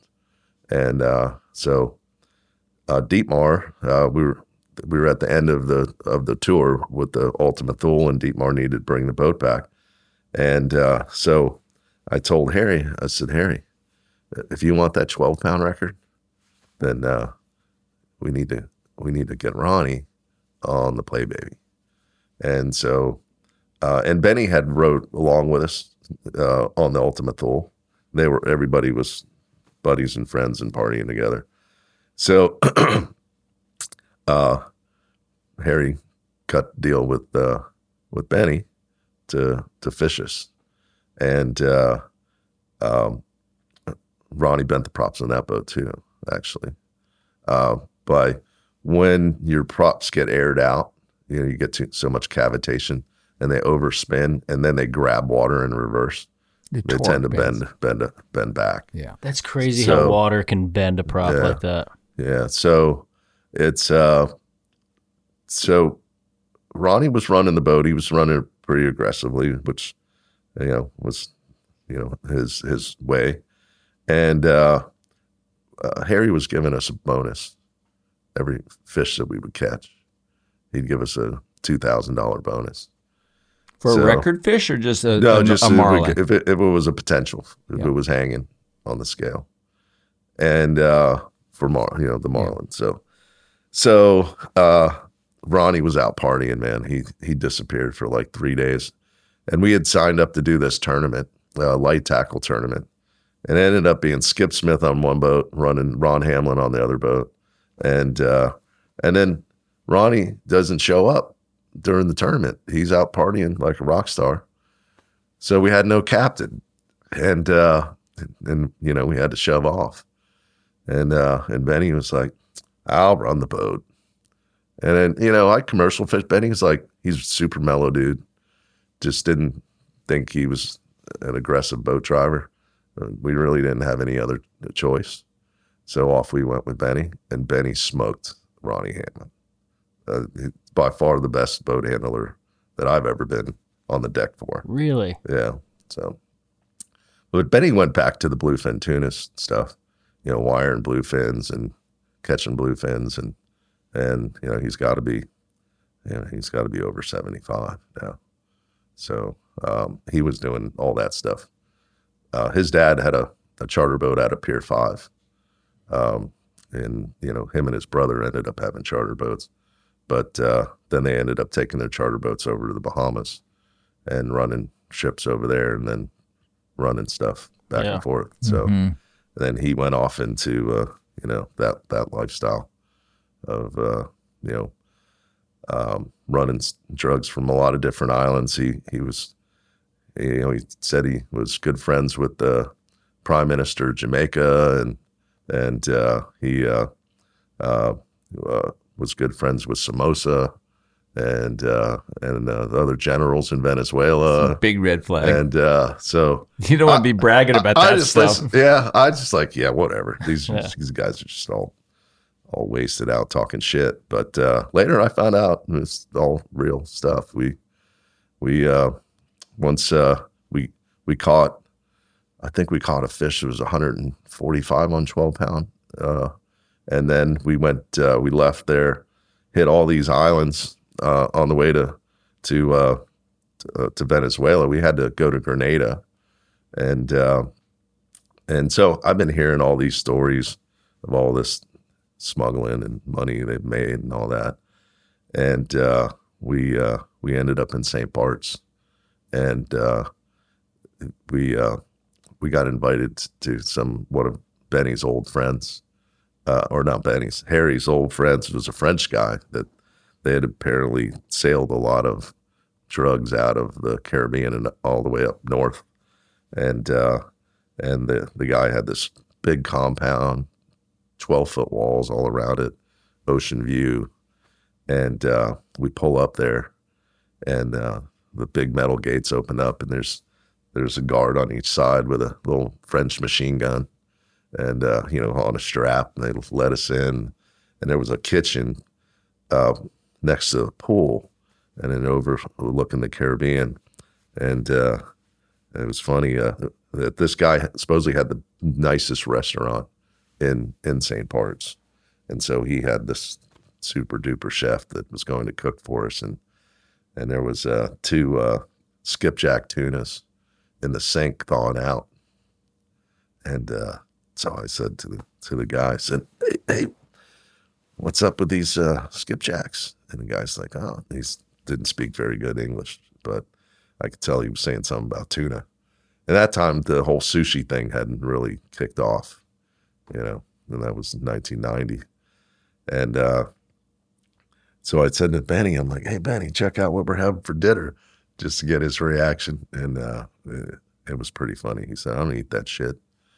And uh, I said, "Well, then you, you know, I don't know what we're going to eat here tonight because that's the main course." And uh, the guy, I mean, we all were like blown away how good it was.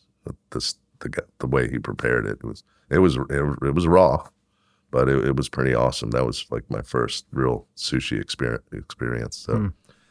So we uh, we left out of there, and uh, we we uh, you know like I said, we didn't have G P S, and they were all hungover, and they said, "Hey uh, George, you drive the boat, and uh, I'm gonna get some sleep." And uh, I said, oh, where, "Where am I going?" He said, "You see that island over there?" I'm like, "Yeah, just go to that, go to the right side of that island. When you see the marina, wake me up." And uh, so I ran over that island. Were you nervous? Yeah, I just, okay, whatever. I, yeah. I'd been driving my dad's commercial boat since I was a little kid. Right. I mean, I'd, I'd driven all the way to Cay Sal myself, eight hours straight. And uh, and so so it was no big deal. Kicked back and and uh, got there, went down the island, never saw a marina. And uh, I just pulled the boat back and woke, woke uh, everybody up. And I was like, uh, Benny, there, there was no marina. He's, "Oh, bullshit. You're just not paying attention, Doug. No, there's no marina. Turn around, go all the way back. No marina. And uh, pulled up this little fishing boat and asked, uh, hey, is this such and such island? He's like, no, no, Mon, this is this is Montserrat.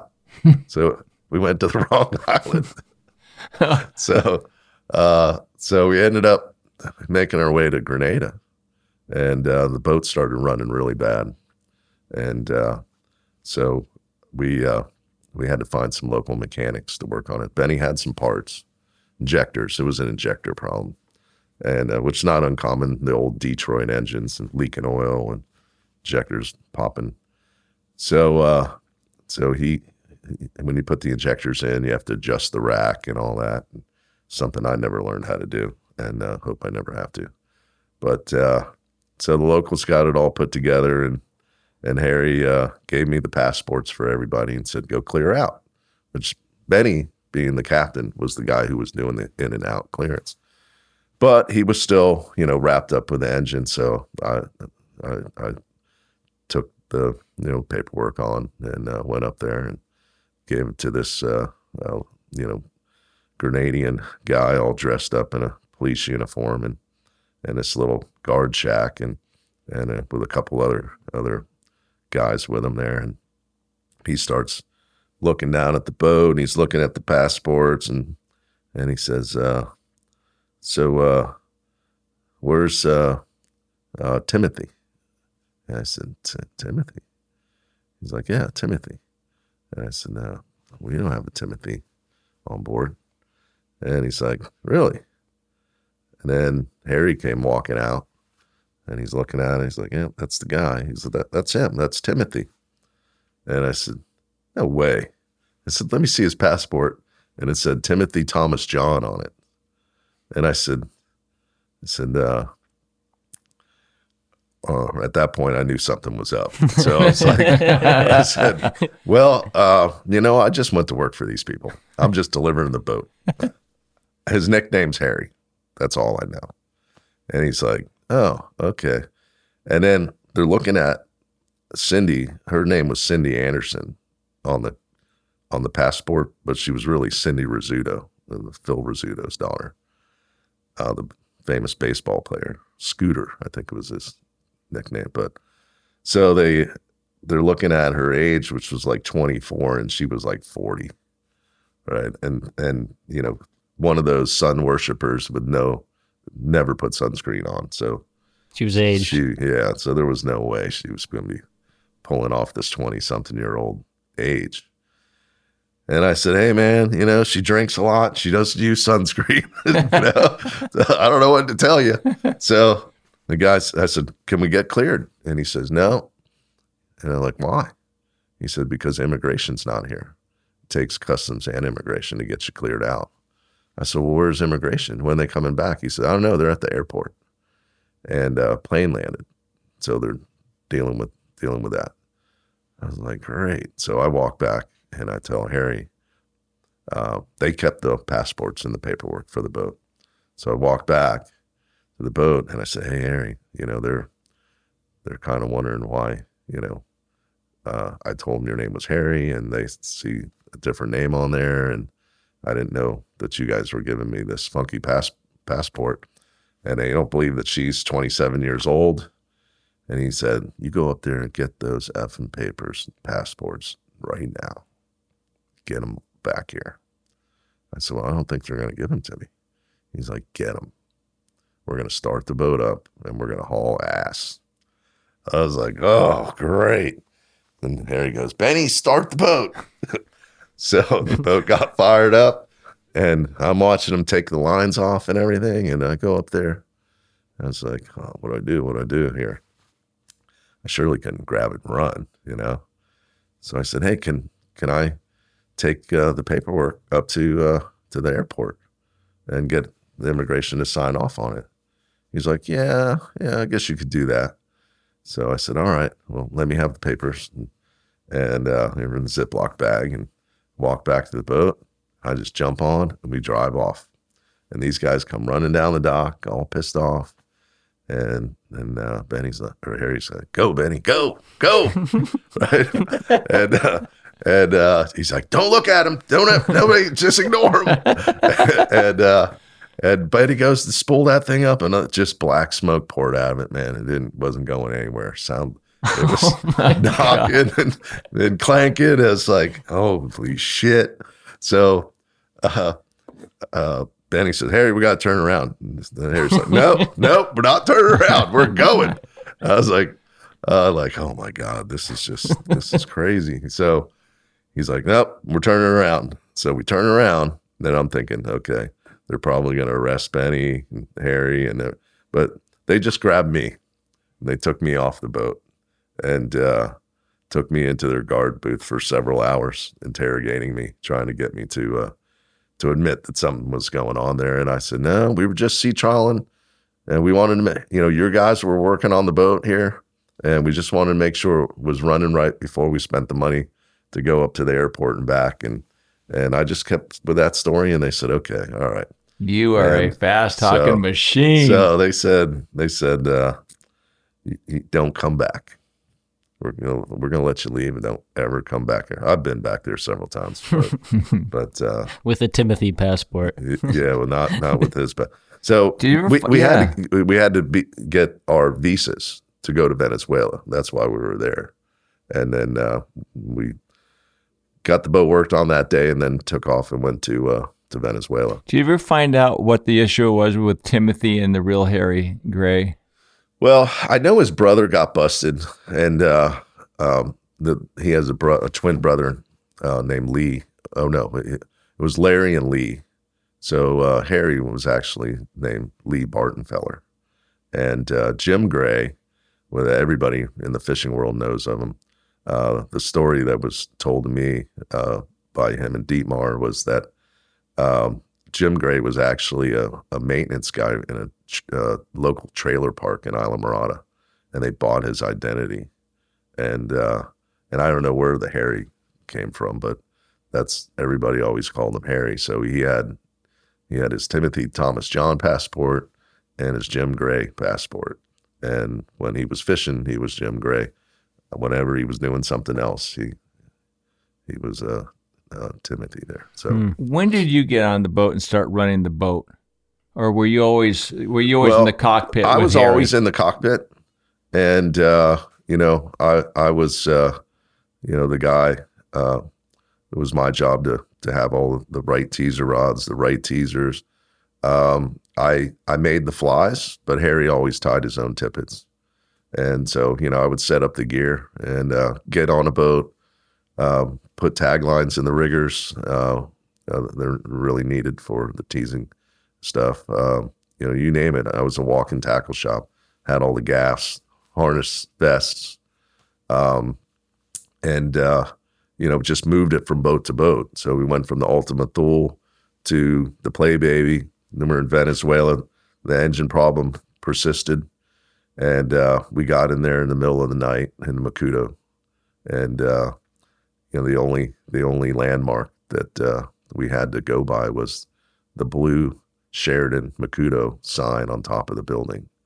So as we were going down the coast, that's wow. you know, what we had to, to find. And once we, there it is.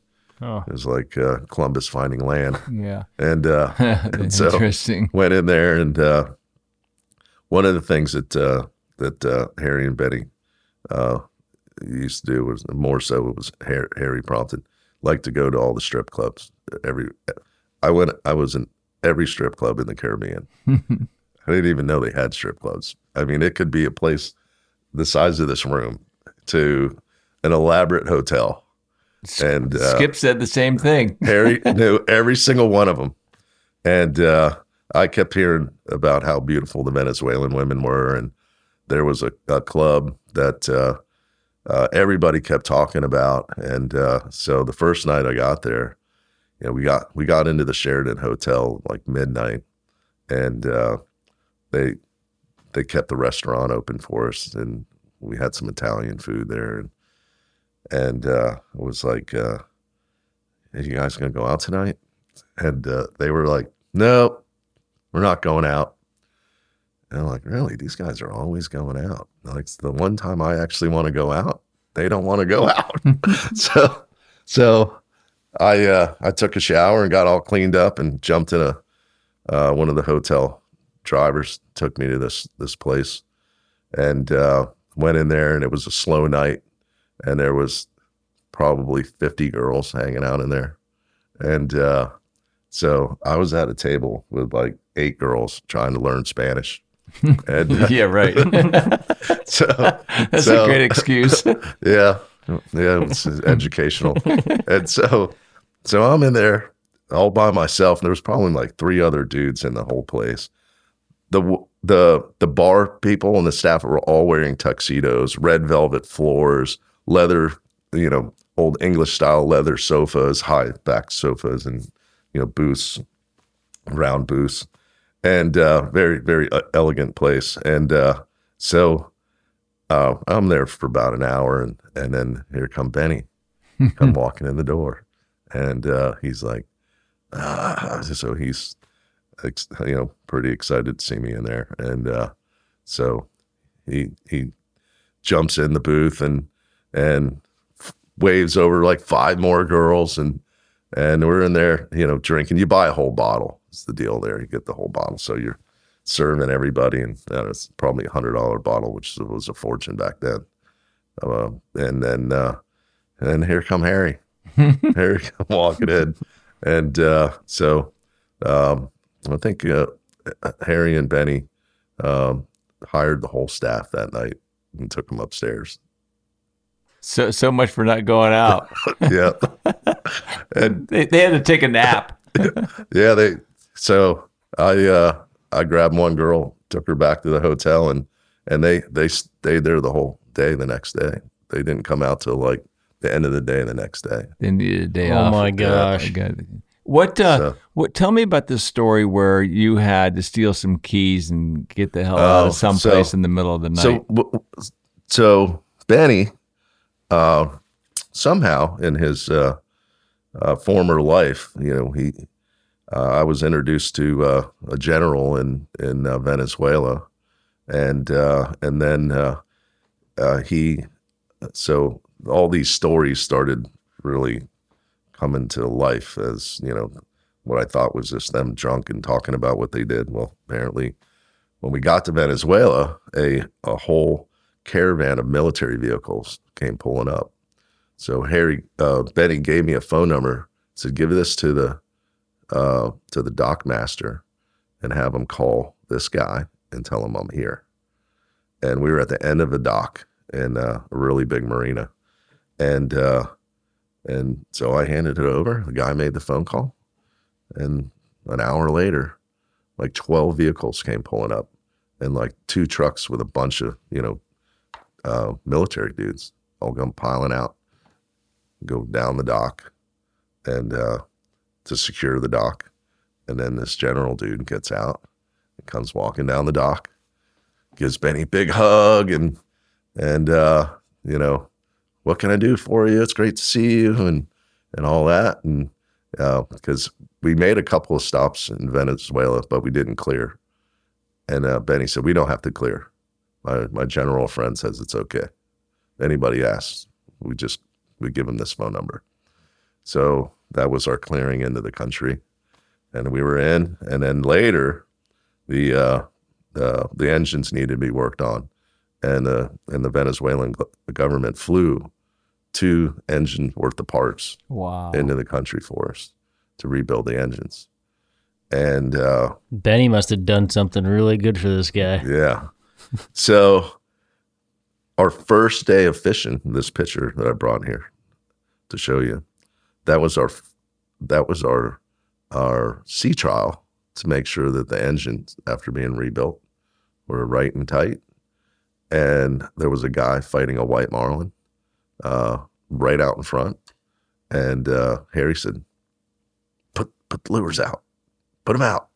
And the fly rods are already there.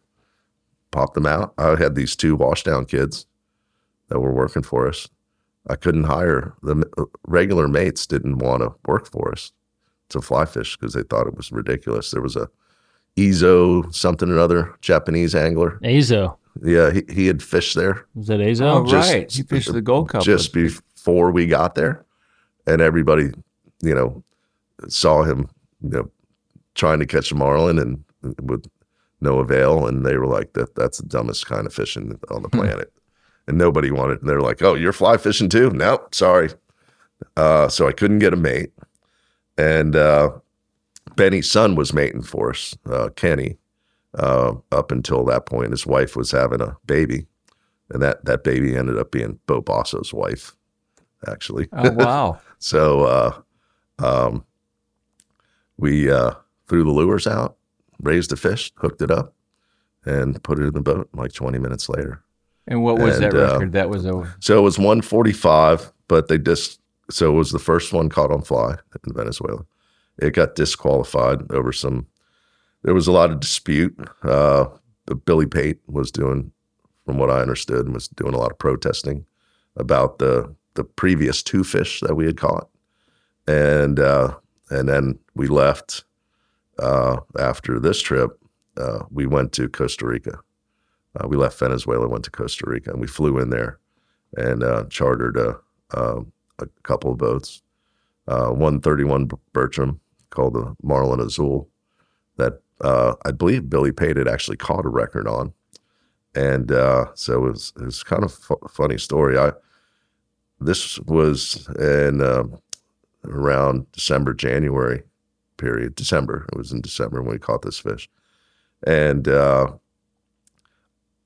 So now my my my tour with Harry was over.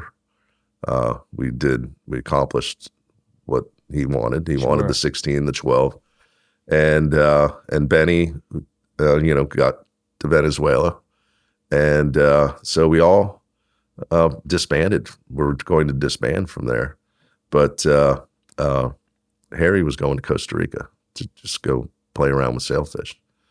So he said, uh, you know, as a tip, I'll invite you to come catch a couple sailfish. And uh, and I was really almost reluctant to do it because I knew if I didn't get back, um, I was going to not get another job on the boat, on a boat that I wanted to be on. And because uh, all, all the positions would get filled for the season. So I, but I'd heard all this stuff about Costa Rica. So I said, all right, well, all right, maybe for a week. So we flew from, we ended up going uh, Venezuela, Colombia, Panama, and then into Costa Rica on these little shitbox planes. And with all our gear. And so had the gaffs, had the scales, had the flies, the feathers, you know, vices, you name it, we had it. So we go put our gear out. And uh, with these uh, Tico guys, and uh, literally the first fish that came up, I thought it was blue marlin. It was such a big sailfish. I was like, holy shit, we got blue marlin. Grab the other rod, you know? And uh, and then the the the, the crew saying, uh, Pesvela. Pesvela, they didn't speak any English. And I'm like, bullshit, Pesvela my ass. That's a freaking blue marlin. As it started getting closer, I realized, and they're telling me, slow down, despacio, despacio. And I was so used to teasing marlin. I was going Ripping. too fast. Yeah. And they're like, no, you got to let it eat it. And I'm like, what do you mean eat it? And in my world, you let him eat it, you ain't getting it back. so so uh, I slowed down, got in, te- teased it in there, hooked it up, started jumping around. But but uh, I, I, I skipped over a part that uh, was actually pretty funny. When we landed in in Capos, and we got out of a van, uh, we were going to the charter company uh, office. It was a freestanding building. It was one of the banana boat office or banana industry offices. Uh, you know, Capos, it's a big banana spot years ago. Well, another vehicle pulled up, and uh, I think it was uh, I think it was Lee Baker, and it was Billy Pate. Got out of the, the van, and you know, you go in there, the office, and they would have drinks and stuff like that. So, so here we are after breaking his record, and uh, standing in front of this uh, this old uh, wooden building, and uh, so it was kind of kind of an odd situation to be in. Uh, at least for me, I'm like, oh, how's this going to play out, right? And Harry kind of shuffled over there. It's like, hey, Billy, you know, I broke your record, right? I was like, oh boy, here we go. He's like, yeah, Harry, I heard. Congratulations. And uh, he's like, so they're they're kind of making small talk. And and I go to, to, to Lee Baker. I said, um, so how's the fishing? And he's and Billy goes, son, it's pretty slow. He said, we only raised thirty-five sailfish today. And I was like, what? What? And I was like, thirty-five? Holy shit. This is this is paradise, right? So we we get out there. At the time, the most sailfish that had been caught on a fly rod was three in Costa Rica. That's what we were told. And uh, so our first day, with side by side and fishing the same grounds with Billy and a few other boats, uh, we caught nine in our first day. And uh, we went out the next day and caught twelve. And Billy left the building. He packed his shit and left early. So he was pretty pissed. Um, and uh, so I, uh, I, I'd asked the crew, how, how big are these sailfish? And they, they said they're one hundred fifty pounds. So I'm ripping through the book. And when we got back that night, I was like, we could break every fly record in the book if these are one hundred fifty pound sailfish. They looked one hundred fifty pounds and pulled a couple of them up. It's like, Jesus, these things are monstrous. So uh, we didn't really have the right tippet, but we carried a lot of gear because I, Harry and I had this thing where whenever we weren't, you know, doing business fishing where we were after the marlin, if we were screwing off somewhere and we would fish, he would fish fly and I would fish spin, and we had a competition to who could beat who.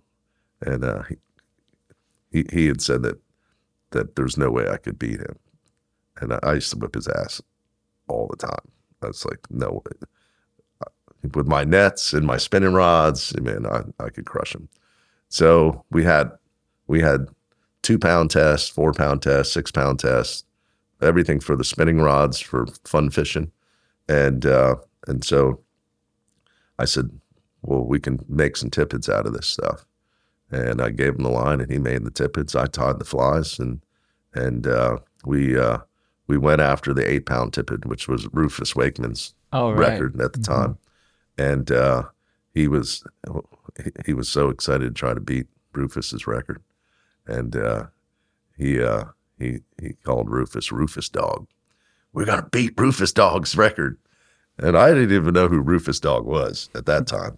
I'm like, all right, that sounds good. Let's beat it, beat that guy's record. So we got out there and uh, we we gaffed the fish, threw it in the boat, and uh, I don't remember. And maybe his record was like eighty pounds or something, and uh, the fish wasn't even big enough to beat his record. And uh, it, it was supposedly a one hundred fifty pounder as far, as far as the crew was concerned. But once we hung it on the scale, and they were like, oh, your scale's broken. Like, no, our scale's not broken, man. These fish just don't weigh that much. So we had to start focusing on on finding the right size fish. And uh, so a lot of times we'd tease them in. They didn't look good. They wouldn't go away. You'd have to just knock them in the head with a rod. You know, take I um, would take the end of a spinning rod and just s- smack them. Uh, to get them to go away. That's how aggressive they Maybe were. Maybe that's why days. Tom Evans calls so, them uh, sea turds. Yeah. Well, I think Ron Hamlin started that. The sea turd. So, yeah, that, that's where I learned it from. And, uh, and of course, it was funny to later have to fish with him in, in uh, Guatemala, sea turd capital of the world. So, but uh, so we, we uh, once we, we gauged the size of the fish and realized we needed to get something bigger. Uh, I think uh, within a couple of days, we, we boated a fish that was a little over one hundred pounds. And uh, so then we uh, we dropped down to six, uh, I believe, and uh, we caught another fish. Then we dropped down to four and then uh, caught another fish. And the, the one on six didn't go. We were using a, a line that wasn't right, but it's what we had. Right. Uh, so as far as I know, unless anybody's beat it recently, those those two uh, four and eight pound Pacific records are still holding. How long so, did this run with Harry last? So, uh, so then after that, uh, so it was only a couple of years or so. Right. But after that, we, uh, I, you know, uh, of course, I lost any chance of getting a good, a good deck hand job. Uh, you know, so I said, Harry, why don't we, let's catch that blue marlin, let's catch that Pacific blue marlin. And uh, because I started engaging with the different crews and talking mm-hmm. and learning about the environment there, and sure, the the fishery and the seasons, and and uh, you know they they they claim there's blue marlin up to the north, but it's super rough that time of year in the winter because you got the Papagayo winds that are blowing in there, and they could be they can puff up to one hundred miles an hour, mm. and uh, so I, uh, I I I got Harry talked into it. And uh, so he had uh, uh, he said uh, he had heard that Bubba Carter had a new boat, and it was a big boat where most of the boats were r- relatively small in the thirty-foot range. He had a forty-something-foot game fisherman that had just been built in the city, and they trucked it down. And so uh, so well, this is a great opportunity, and I've heard uh, Bubba's a great captain and, and uh, brand-new game fisherman. So we, uh, we packed our gear up and flew in there and, you know, had to make a couple buzzes across the the runway, which is a field with cows on it, and a and a like a tin roof, uh, you know, twelve by twelve tin roof thing, and uh, and dirt, and so we so we took a private uh, Cessna of some sort, buzzed it, ran the cows off, landed. Bubba was there in a little Toyota truck and threw our gear in it, and and uh, went out and got our ass kicked. Because uh, it was rough, and uh, hooked a few fish, and uh, um, I don't think Bubba realized how serious we were. And uh, you know, I remember the first decent fish we had hooked up. I was already in my gear and like, why are we not backing down? Why are we still sitting here static? Uh, and then Bubba's like, "Oh, you guys are serious." Started cranking on it, and and uh, so uh, another guy over there, so that's uh, Greg Penley. He was running one of the Flamingo charter boat. There was a fleet of game fishermen out of Flamingo, and I think it was was called the Flamingo Two or something like that. He was down off uh, uh, Guanamar and uh, a little further south, and there's a point there where, you know, those Papagayo winds are blocked by the mountains, so it goes from rough to literally flat calm, and uh, I mean, it's it's pretty b- bizarre uh, seeing that, but we uh, packed up the boat and our crew and took off to to go to Guanamar Hotel and uh, fish out of that Playa Carrillo. And uh, I think that fish was uh, uh, two oh eight uh, that we caught there was the first fish and uh, on fly. But uh, uh, one of the problems we had was all the pictures we took for the I G F A purposes uh, with tape measures and the scale and the crew and the gaffs and the rods that you need to submit with the ap- application were lost. Oh. And uh, they didn't come out. It's like they got x-rayed or something, or the camera malfunctioned. Never really knew what the problem was. But here we, you know, we had Bubba Carter was the the captain, which, you know, was a r- very well-known sure. captain at the time. Um, and now this is one of our fourth or fifth, sixth, seventh fish we've submitted to the I G F A. And the word was Billy Pate was protesting our stuff. And we had Ron Hamlin involved. We had Benny Spaulding. Of course, he had a tainted past. Um, so there was apparently an, an investigation of some sort. And the fact that now we don't have pictures for one of the fish was not looking really good for us.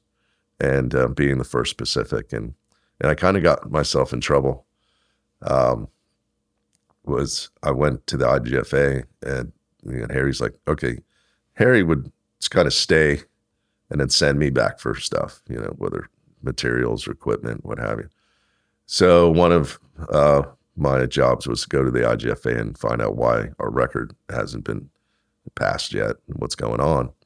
And uh, I, I when I I was staying at my mom's house here in Boca out west, and uh, and I used that as my address. And I met some French people. They took some pictures and and uh, totally forgot about it. But they took my address and they sent the picture of the fish with the scale, with the whole crew mm. laying on the on the on the ground, and uh, and it had its pec fin was pulled out on it.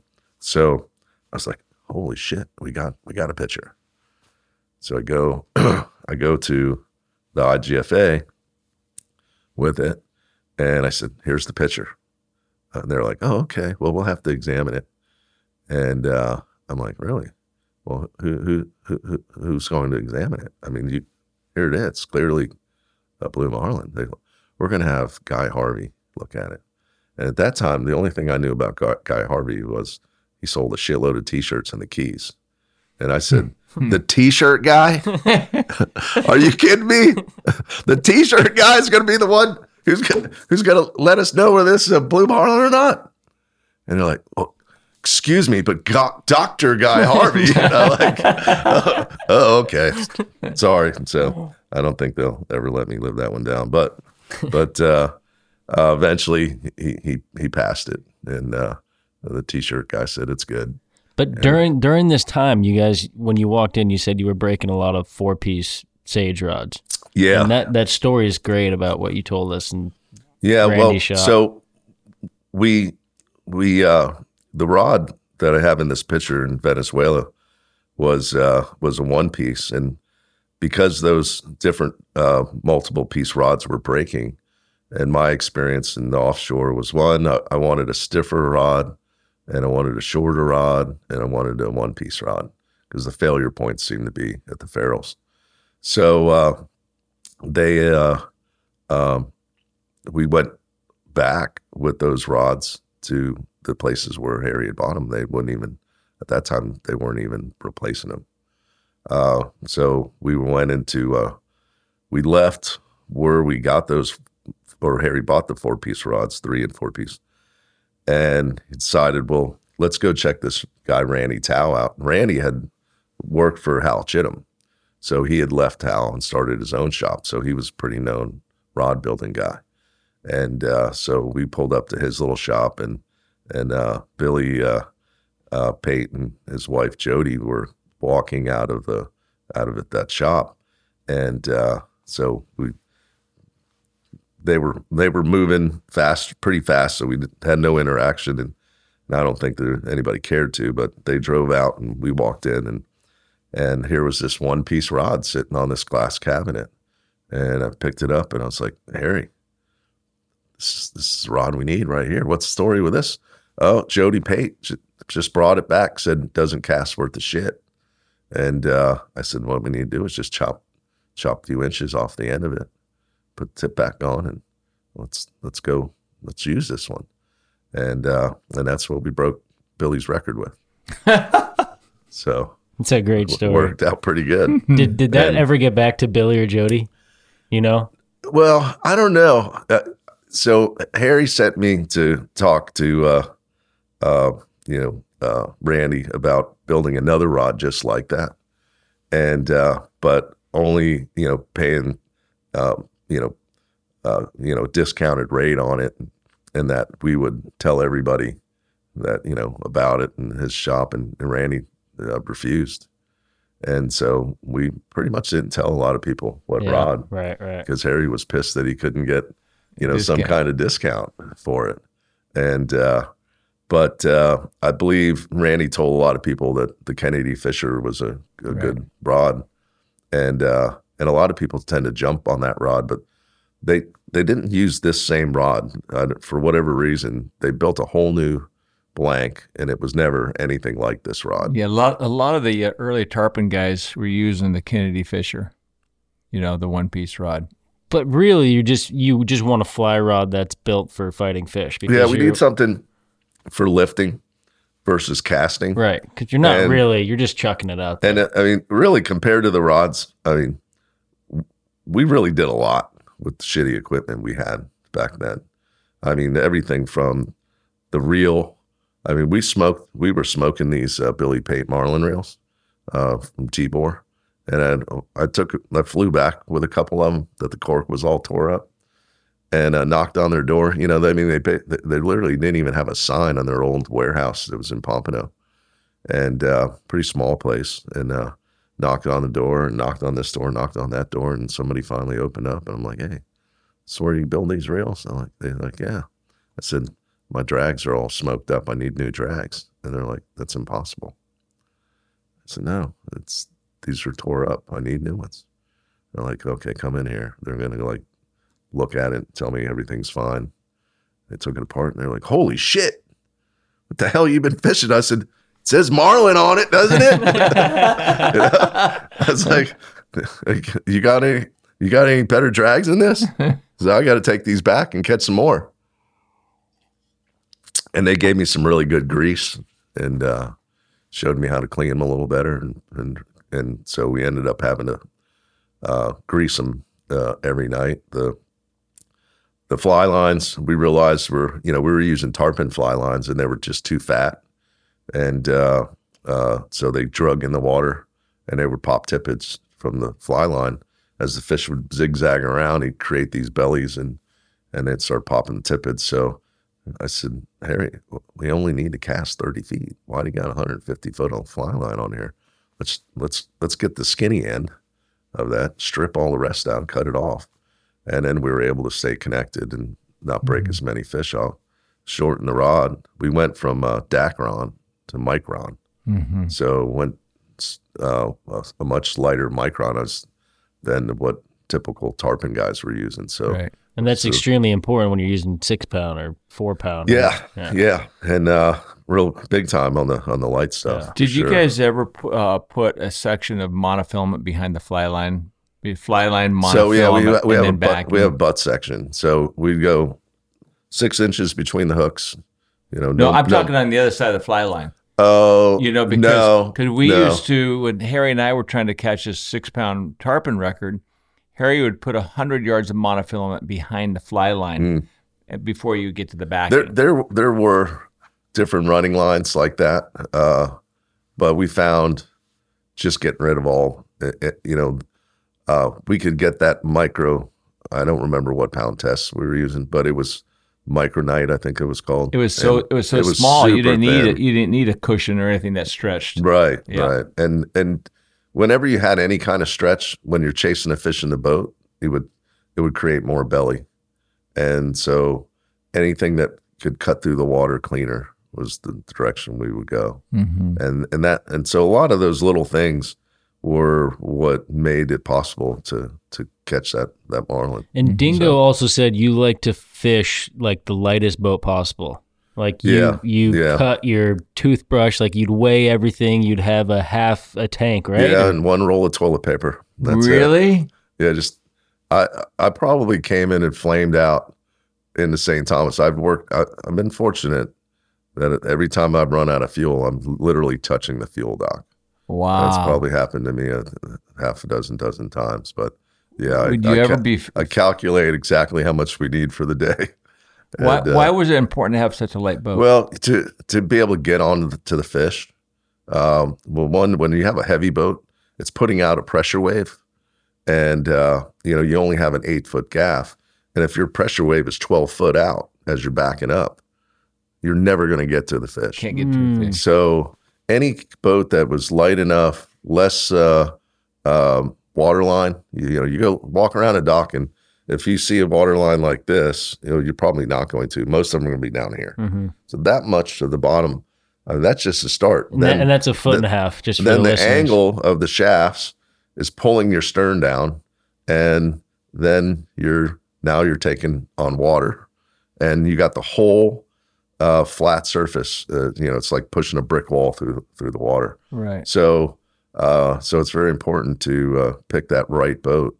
To, to be successful. Hmm. So when when did it change as far as boat building to modify the transom edges and, and, and surfaces to chase marlin? Well, was there a specific th- th- time? It was probably late eighties, nineties. Uh, G and S was probably one of the uh, the only if the, or the fewest uh, that have attempted to try to make a boat that would back up. Uh, you know, with, without sinking and, and putting that pressure wave out. I don't know if they, they necessarily were worried about a pressure wave because most of those guys were conventional fishing.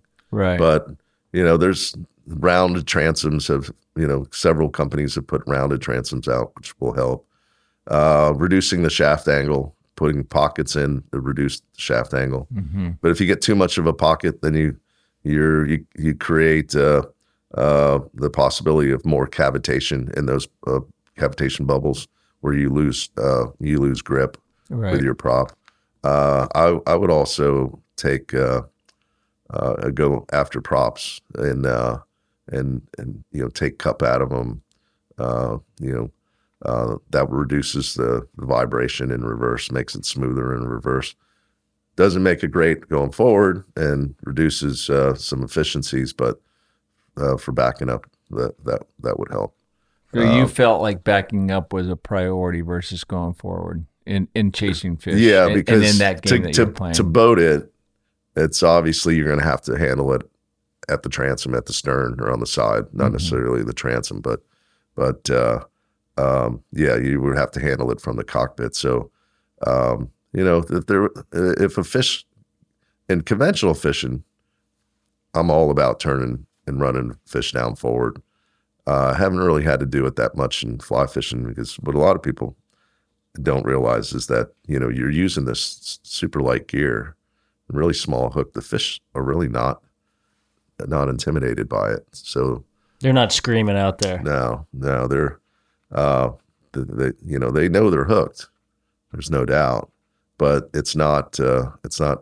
It's they not, don't they, act like it's a life or death situation. Well, it's more th- of an irritation. I, I think too, though, because fly fishing, especially if you're fishing for records, your maximum tippet is twenty pounds, so you don't have a whole lot of drag on these no, fish. No. And I'm thinking, like with an offshore one thirty, you got forty pounds of drag. So they're thinking, oh my God, there's jaws right. about me. Yeah, exactly. And uh, and and I actually uh, recommend an angler to not have more than two pounds of drag on the reel. And when that fish is rolling, there's nothing you're going to do to slow it down. Right. So just let it roll. They actually wear themselves down, you know, by you know swimming faster. Mm-hmm. And uh, and one of the things we noticed in Saint Thomas is that, uh, and which it, it, it helped me. Uh, Uh, and all the other uh, places in the world that I fish is that all these fish are on a migration pattern. When when they're coming through somewhere, they don't ju- they don't live there. They're they're just passing through. So when you when you hook them, they they literally just want to stay on the same path that they were on. So once you know the path, the direction they're going, if if a fish pulls off a couple hundred yards of line and it looks like it's going straight down, it's now gone back to its its original direction. So if you know that direction and you keep moving with it, even though it's going down, you just start heading, you can you can eventually get that belly and and catch back up to that, that fish. Uh, so, but that too is one of the reasons why you changed the fly rod design or the fly rods that you right, guys were using with Right, to be able to, Harry. You know, we don't fight them straight off the back of the boat. We want it to line off the side of the boat so that we're not behind the belly. We want to get in front of the belly. And you want to have a rod that's stiff enough to have the line off this boat far enough to where the captain can see whether the fish is going left or right uh, or just straight on. So if your ro- if your rod is a noodle and you're standing there and it's like this, you, the, the captain really can't tell which way the fish is going. You got to have that line, that rod up there with at least three quarters of it stiff with a nice little soft mm-hmm. tip from there. Yeah, I hate so. to break up the party, but we're going on two hours, and my batteries only oh, have a couple more minutes left. Well, thank you. Well, we I, didn't even get into the boat building and design. Yeah, Chittum yeah. And I, I, make, I, uh, let's I, make this I, transition real fast because we worked together with you at Chittum. How did you just summarize? How did you go from offshore fishing world records, uh, driving these big boats, to getting with Hal and designing these super? That might be a longer conversation.